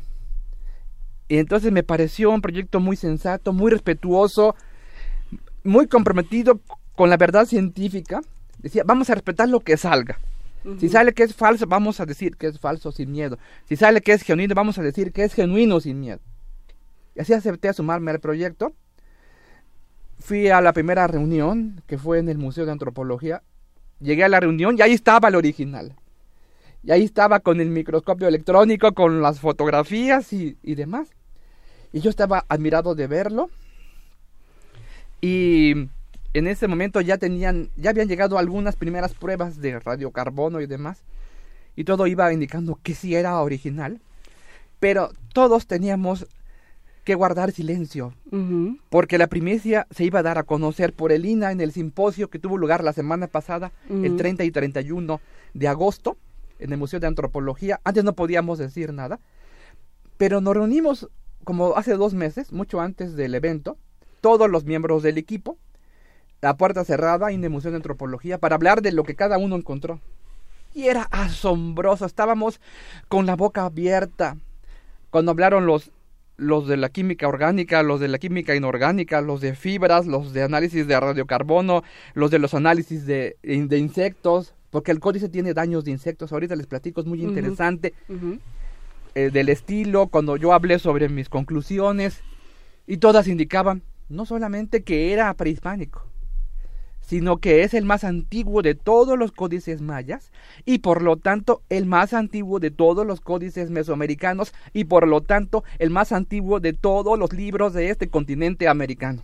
Uh-huh. Sí, así nada más. El rey Tolteca. Sí, de esa época. Okay. Y la verdad es que... O sea, a ver, para, para re- reforzarlo... Eh, para enfatizarlo, es el más antiguo de todos los códices, eh, de todos los textos que se conocen en América. No, solamente de los códices. De los códices. Hay textos más antiguos en piedra, las inscripciones mm. jeroglíficas son mucho más antiguas. Eh, las vasijas, por ejemplo, mayas también son an- muy anteriores. Inclusive hay códices que se han encontrado por los, por los arqueólogos, códices mayas que se han encontrado en tumbas del siglo cinco y del siglo seis, o sea, muy anteriores al siglo doce. Lo que pasa con esos códices del siglo cinco y seis es lo siguiente, que estaban hechos sobre fibras vegetales, eh, uh-huh. casi seguramente amate, y estaban recubiertos con una imprimatura muy delgada de, eh, de estuco o carbonato de calcio, y sobre eso pintaban, y además tenían sus tapas de madera forradas con piel, con pieles, y, y enterraban a los gobernantes con sus códices. Pero en el clima tropical y húmedo del mundo maya, pues todo lo que es orgánico se descompone, no dura ni el año. Entonces se descompuso, se descompusieron las tapas eh, eh, de, de madera, se descompusieron las hojas, no quedó nada de, las, de los soportes vegetales. Lo único que quedó fueron las imprimaturas de carbonato de calcio de estuco. De tal manera que cuando los arqueólogos encontraron estos códices muy antiguos mayas de los, siglo, de los siglos cinco y seis, solamente eran como ladrillos de carbonato de calcio. No, se, no, en ese momento no había tecnología para verlos por dentro, y si uno los quería abrir a la fuerza se desmoronaban. Uh-huh. Lo que sucedió fue que aparentemente no hubo un cuidado en el registro de estos materiales. Unos se, algunos se descubrieron en ciudades mayas de Guatemala, otros en ciudades mayas del lado mexicano. Entonces, la verdad es que parece ser que no sabemos ni dónde quedaron. Eh, hay que hacer una investigación, a ver a dónde fueron a parar estos. Mientras eso ocurre, uh-huh. el Códice Maya de México, antes Grolier, es el más antiguo de los códices mayas que podemos abrir y ver por dentro. ¿Sí? Pero a, estamos hablando de un códice del siglo doce. No se les olvide que, las, que los mayas escribían en piedra y en cerámica uh-huh. desde el siglo segundo antes de Cristo. Y todo el periodo clásico entre trescientos y novecientos, que tenemos quince mil inscripciones. O sea, de ninguna manera es el texto maya más antiguo. Pero es el códice en papel, en, de fibra, uh-huh. más antiguo de América que podemos ver y, y, y abrir por dentro. Y hay una cosa en la que quisiera hacer énfasis. Uh-huh. Antes del estudio de este códice, todos los códices mesoamericanos que conocíamos uh-huh. eran un poco anterior a la conquista, o del momento del contacto, o del siglo dieciséis. Entonces pensábamos, teníamos como mucha arrogancia, pensábamos que ya sabían, ya sabíamos cómo eran los códices mesoamericanos. Pero cuando nos topamos con este, que es varios siglos anterior, pues obviamente nos sorprendió mucho. Y era una de las causas por los que, por la que era muy sospechoso. Porque no se comportaba con, como los otros códices que conocemos. Uh-huh. Y ahora sabemos que no se comporta así, porque es un códice de otra época, de varios siglos antes de los códices que conocemos. Uh-huh. Es una ventana para saber cómo eran los códices del siglo doce.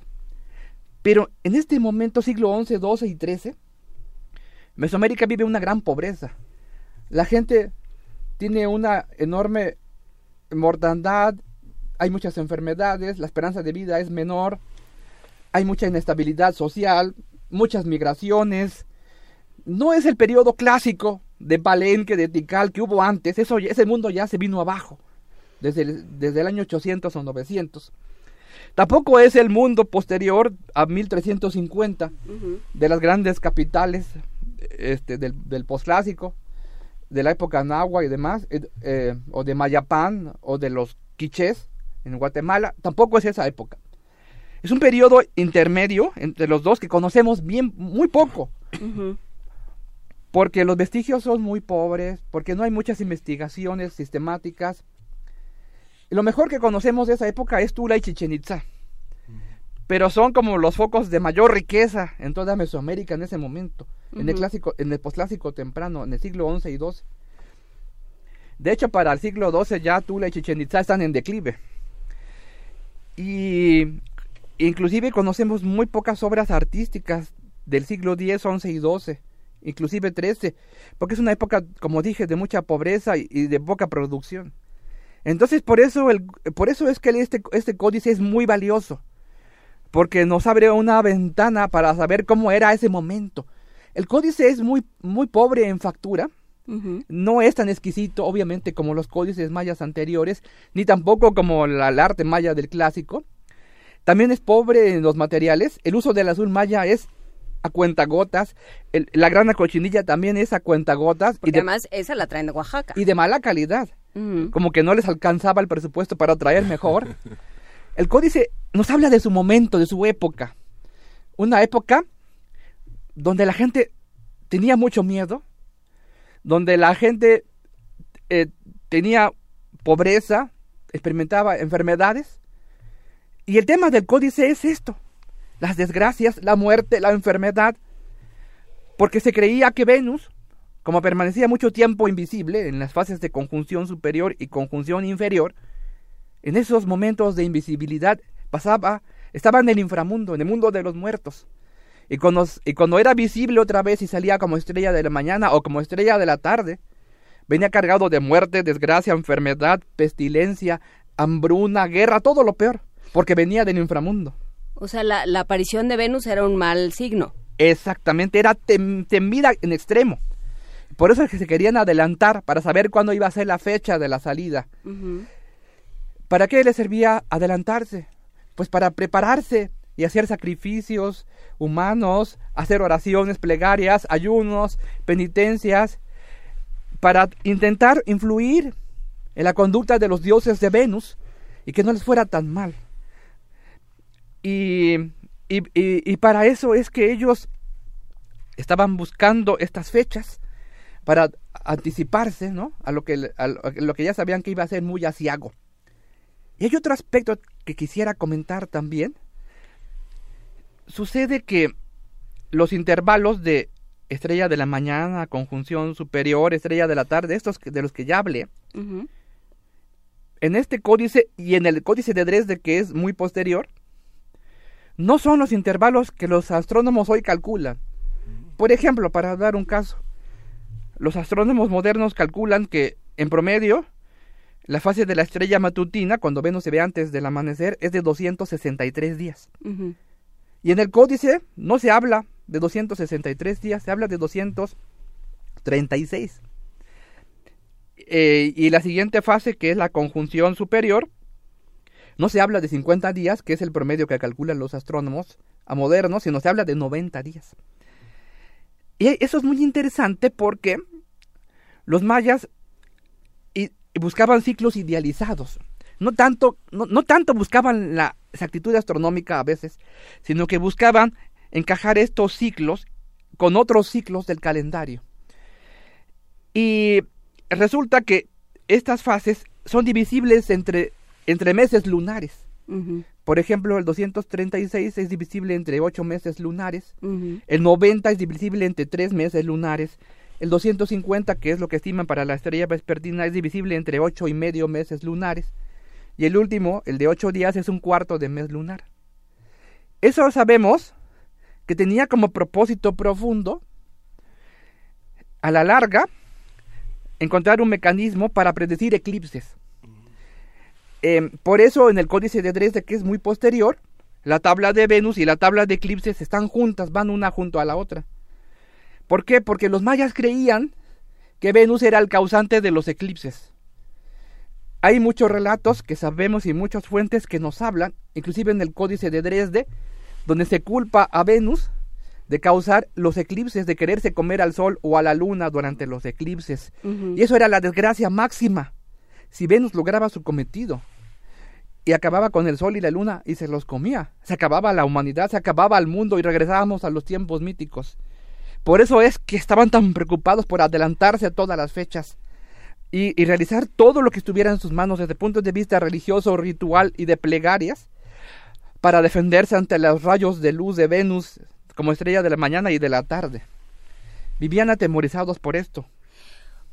O sea, estoy pensando en otras mitologías, eh, en la Biblia, por ejemplo, y entonces en el Antiguo Testamento. O sea, ellos pu- hubieran podido, o en este, en este imaginario simbólico, ellos hubieran podido predecir las plagas de Egipto y el diluvio y este tipo de, de horrores. Sí. En, eh, digamos, eh, forzando un poco las cosas, sí, desde luego, ¿no? Sí, claro. Ellos tenían un instrumento que era la base de los pronósticos, de los augurios y de la adivinación, que es el calendario de doscientos sesenta días. Uh-huh. Ese es el calendario más importante de Mesoamérica, el calendario de doscientos sesenta días. Le sirve para adivinar todo. Por eso, no solamente sirve para adivinar si es bueno ir es tal día a talar árboles, o si es bueno ir tal día a sembrar la milpa eh, o a cazar. También le sirve para saber si cuando Venus salga o se compo- eh, eh, como estrella de la mañana o de la tarde, Eh, cómo, cómo iba a ser el destino. Uh-huh. Entonces, todas, todos los elementos de la vida cotidiana, pero también del cielo, se tenían que interpretar con los augurios del calendario de doscientos sesenta días. Por eso es tan importante la fecha uno Ajau. Es una de las fechas del calendario de doscientos sesenta días. Buscaban, ellos buscaban que, que, que, que siempre, o de manera idealizada al menos, la fecha uno Ajau se aproximara o coincidiera con la primera aparición de la estrella de la mañana, ¿sí? Porque era la, era la base de todos sus cómputos de Venus. Y Uno Ajau también es el nombre de un dios, el dios Uno Ajau o Junajau, como dice el cronista Fray Diego de Landa en el siglo dieciséis, es el señor del inframundo, ese es el, es el señor de la muerte. Y este dios aparece en las tablas de Venus del códice de Dresde, como un dios lleno de manchas de putrefacción, con una calavera arriba de la cabeza como yelmo, lleno de globos oculares humanos como adorno, eh, aparece ya en el cielo porque viene del inframundo. Es el dios principal de todos los dioses de Venus.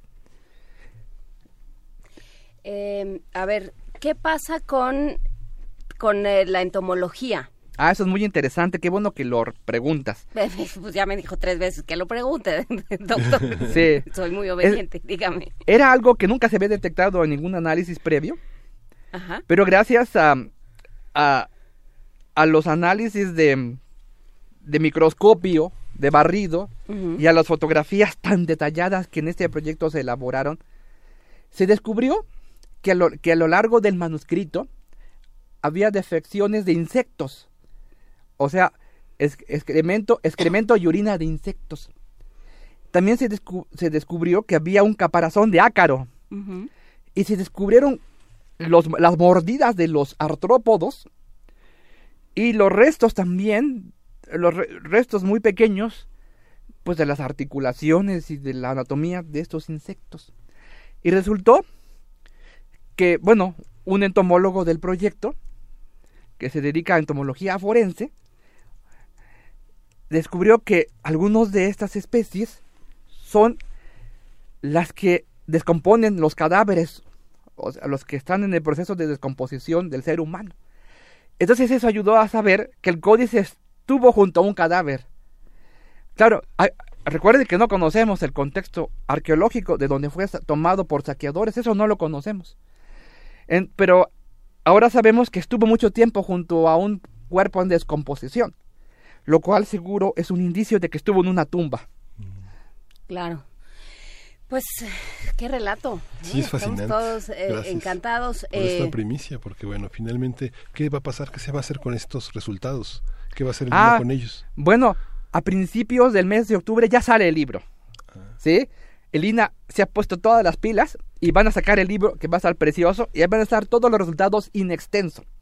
Y se va a presentar el libro en la Feria de, de Libro de Antropología e Historia, uh-huh, que se va, esa feria se inaugura, no tengo bien la fecha en la mente, pero se inaugura a finales de septiembre en el Museo de Antropología y va a estar acompañada con la exposición del verdadero códice que va a estar en una de las salas del Museo de Antropología, en la sala de exposiciones temporales. Allí se va a poner en medio el original códice para que toda la gente pueda ir a verlo, eh, el Códice Maya de México antes Grolier, y se va a presentar el libro en el marco de esta feria y bueno, la verdad es que va a estar muy bien.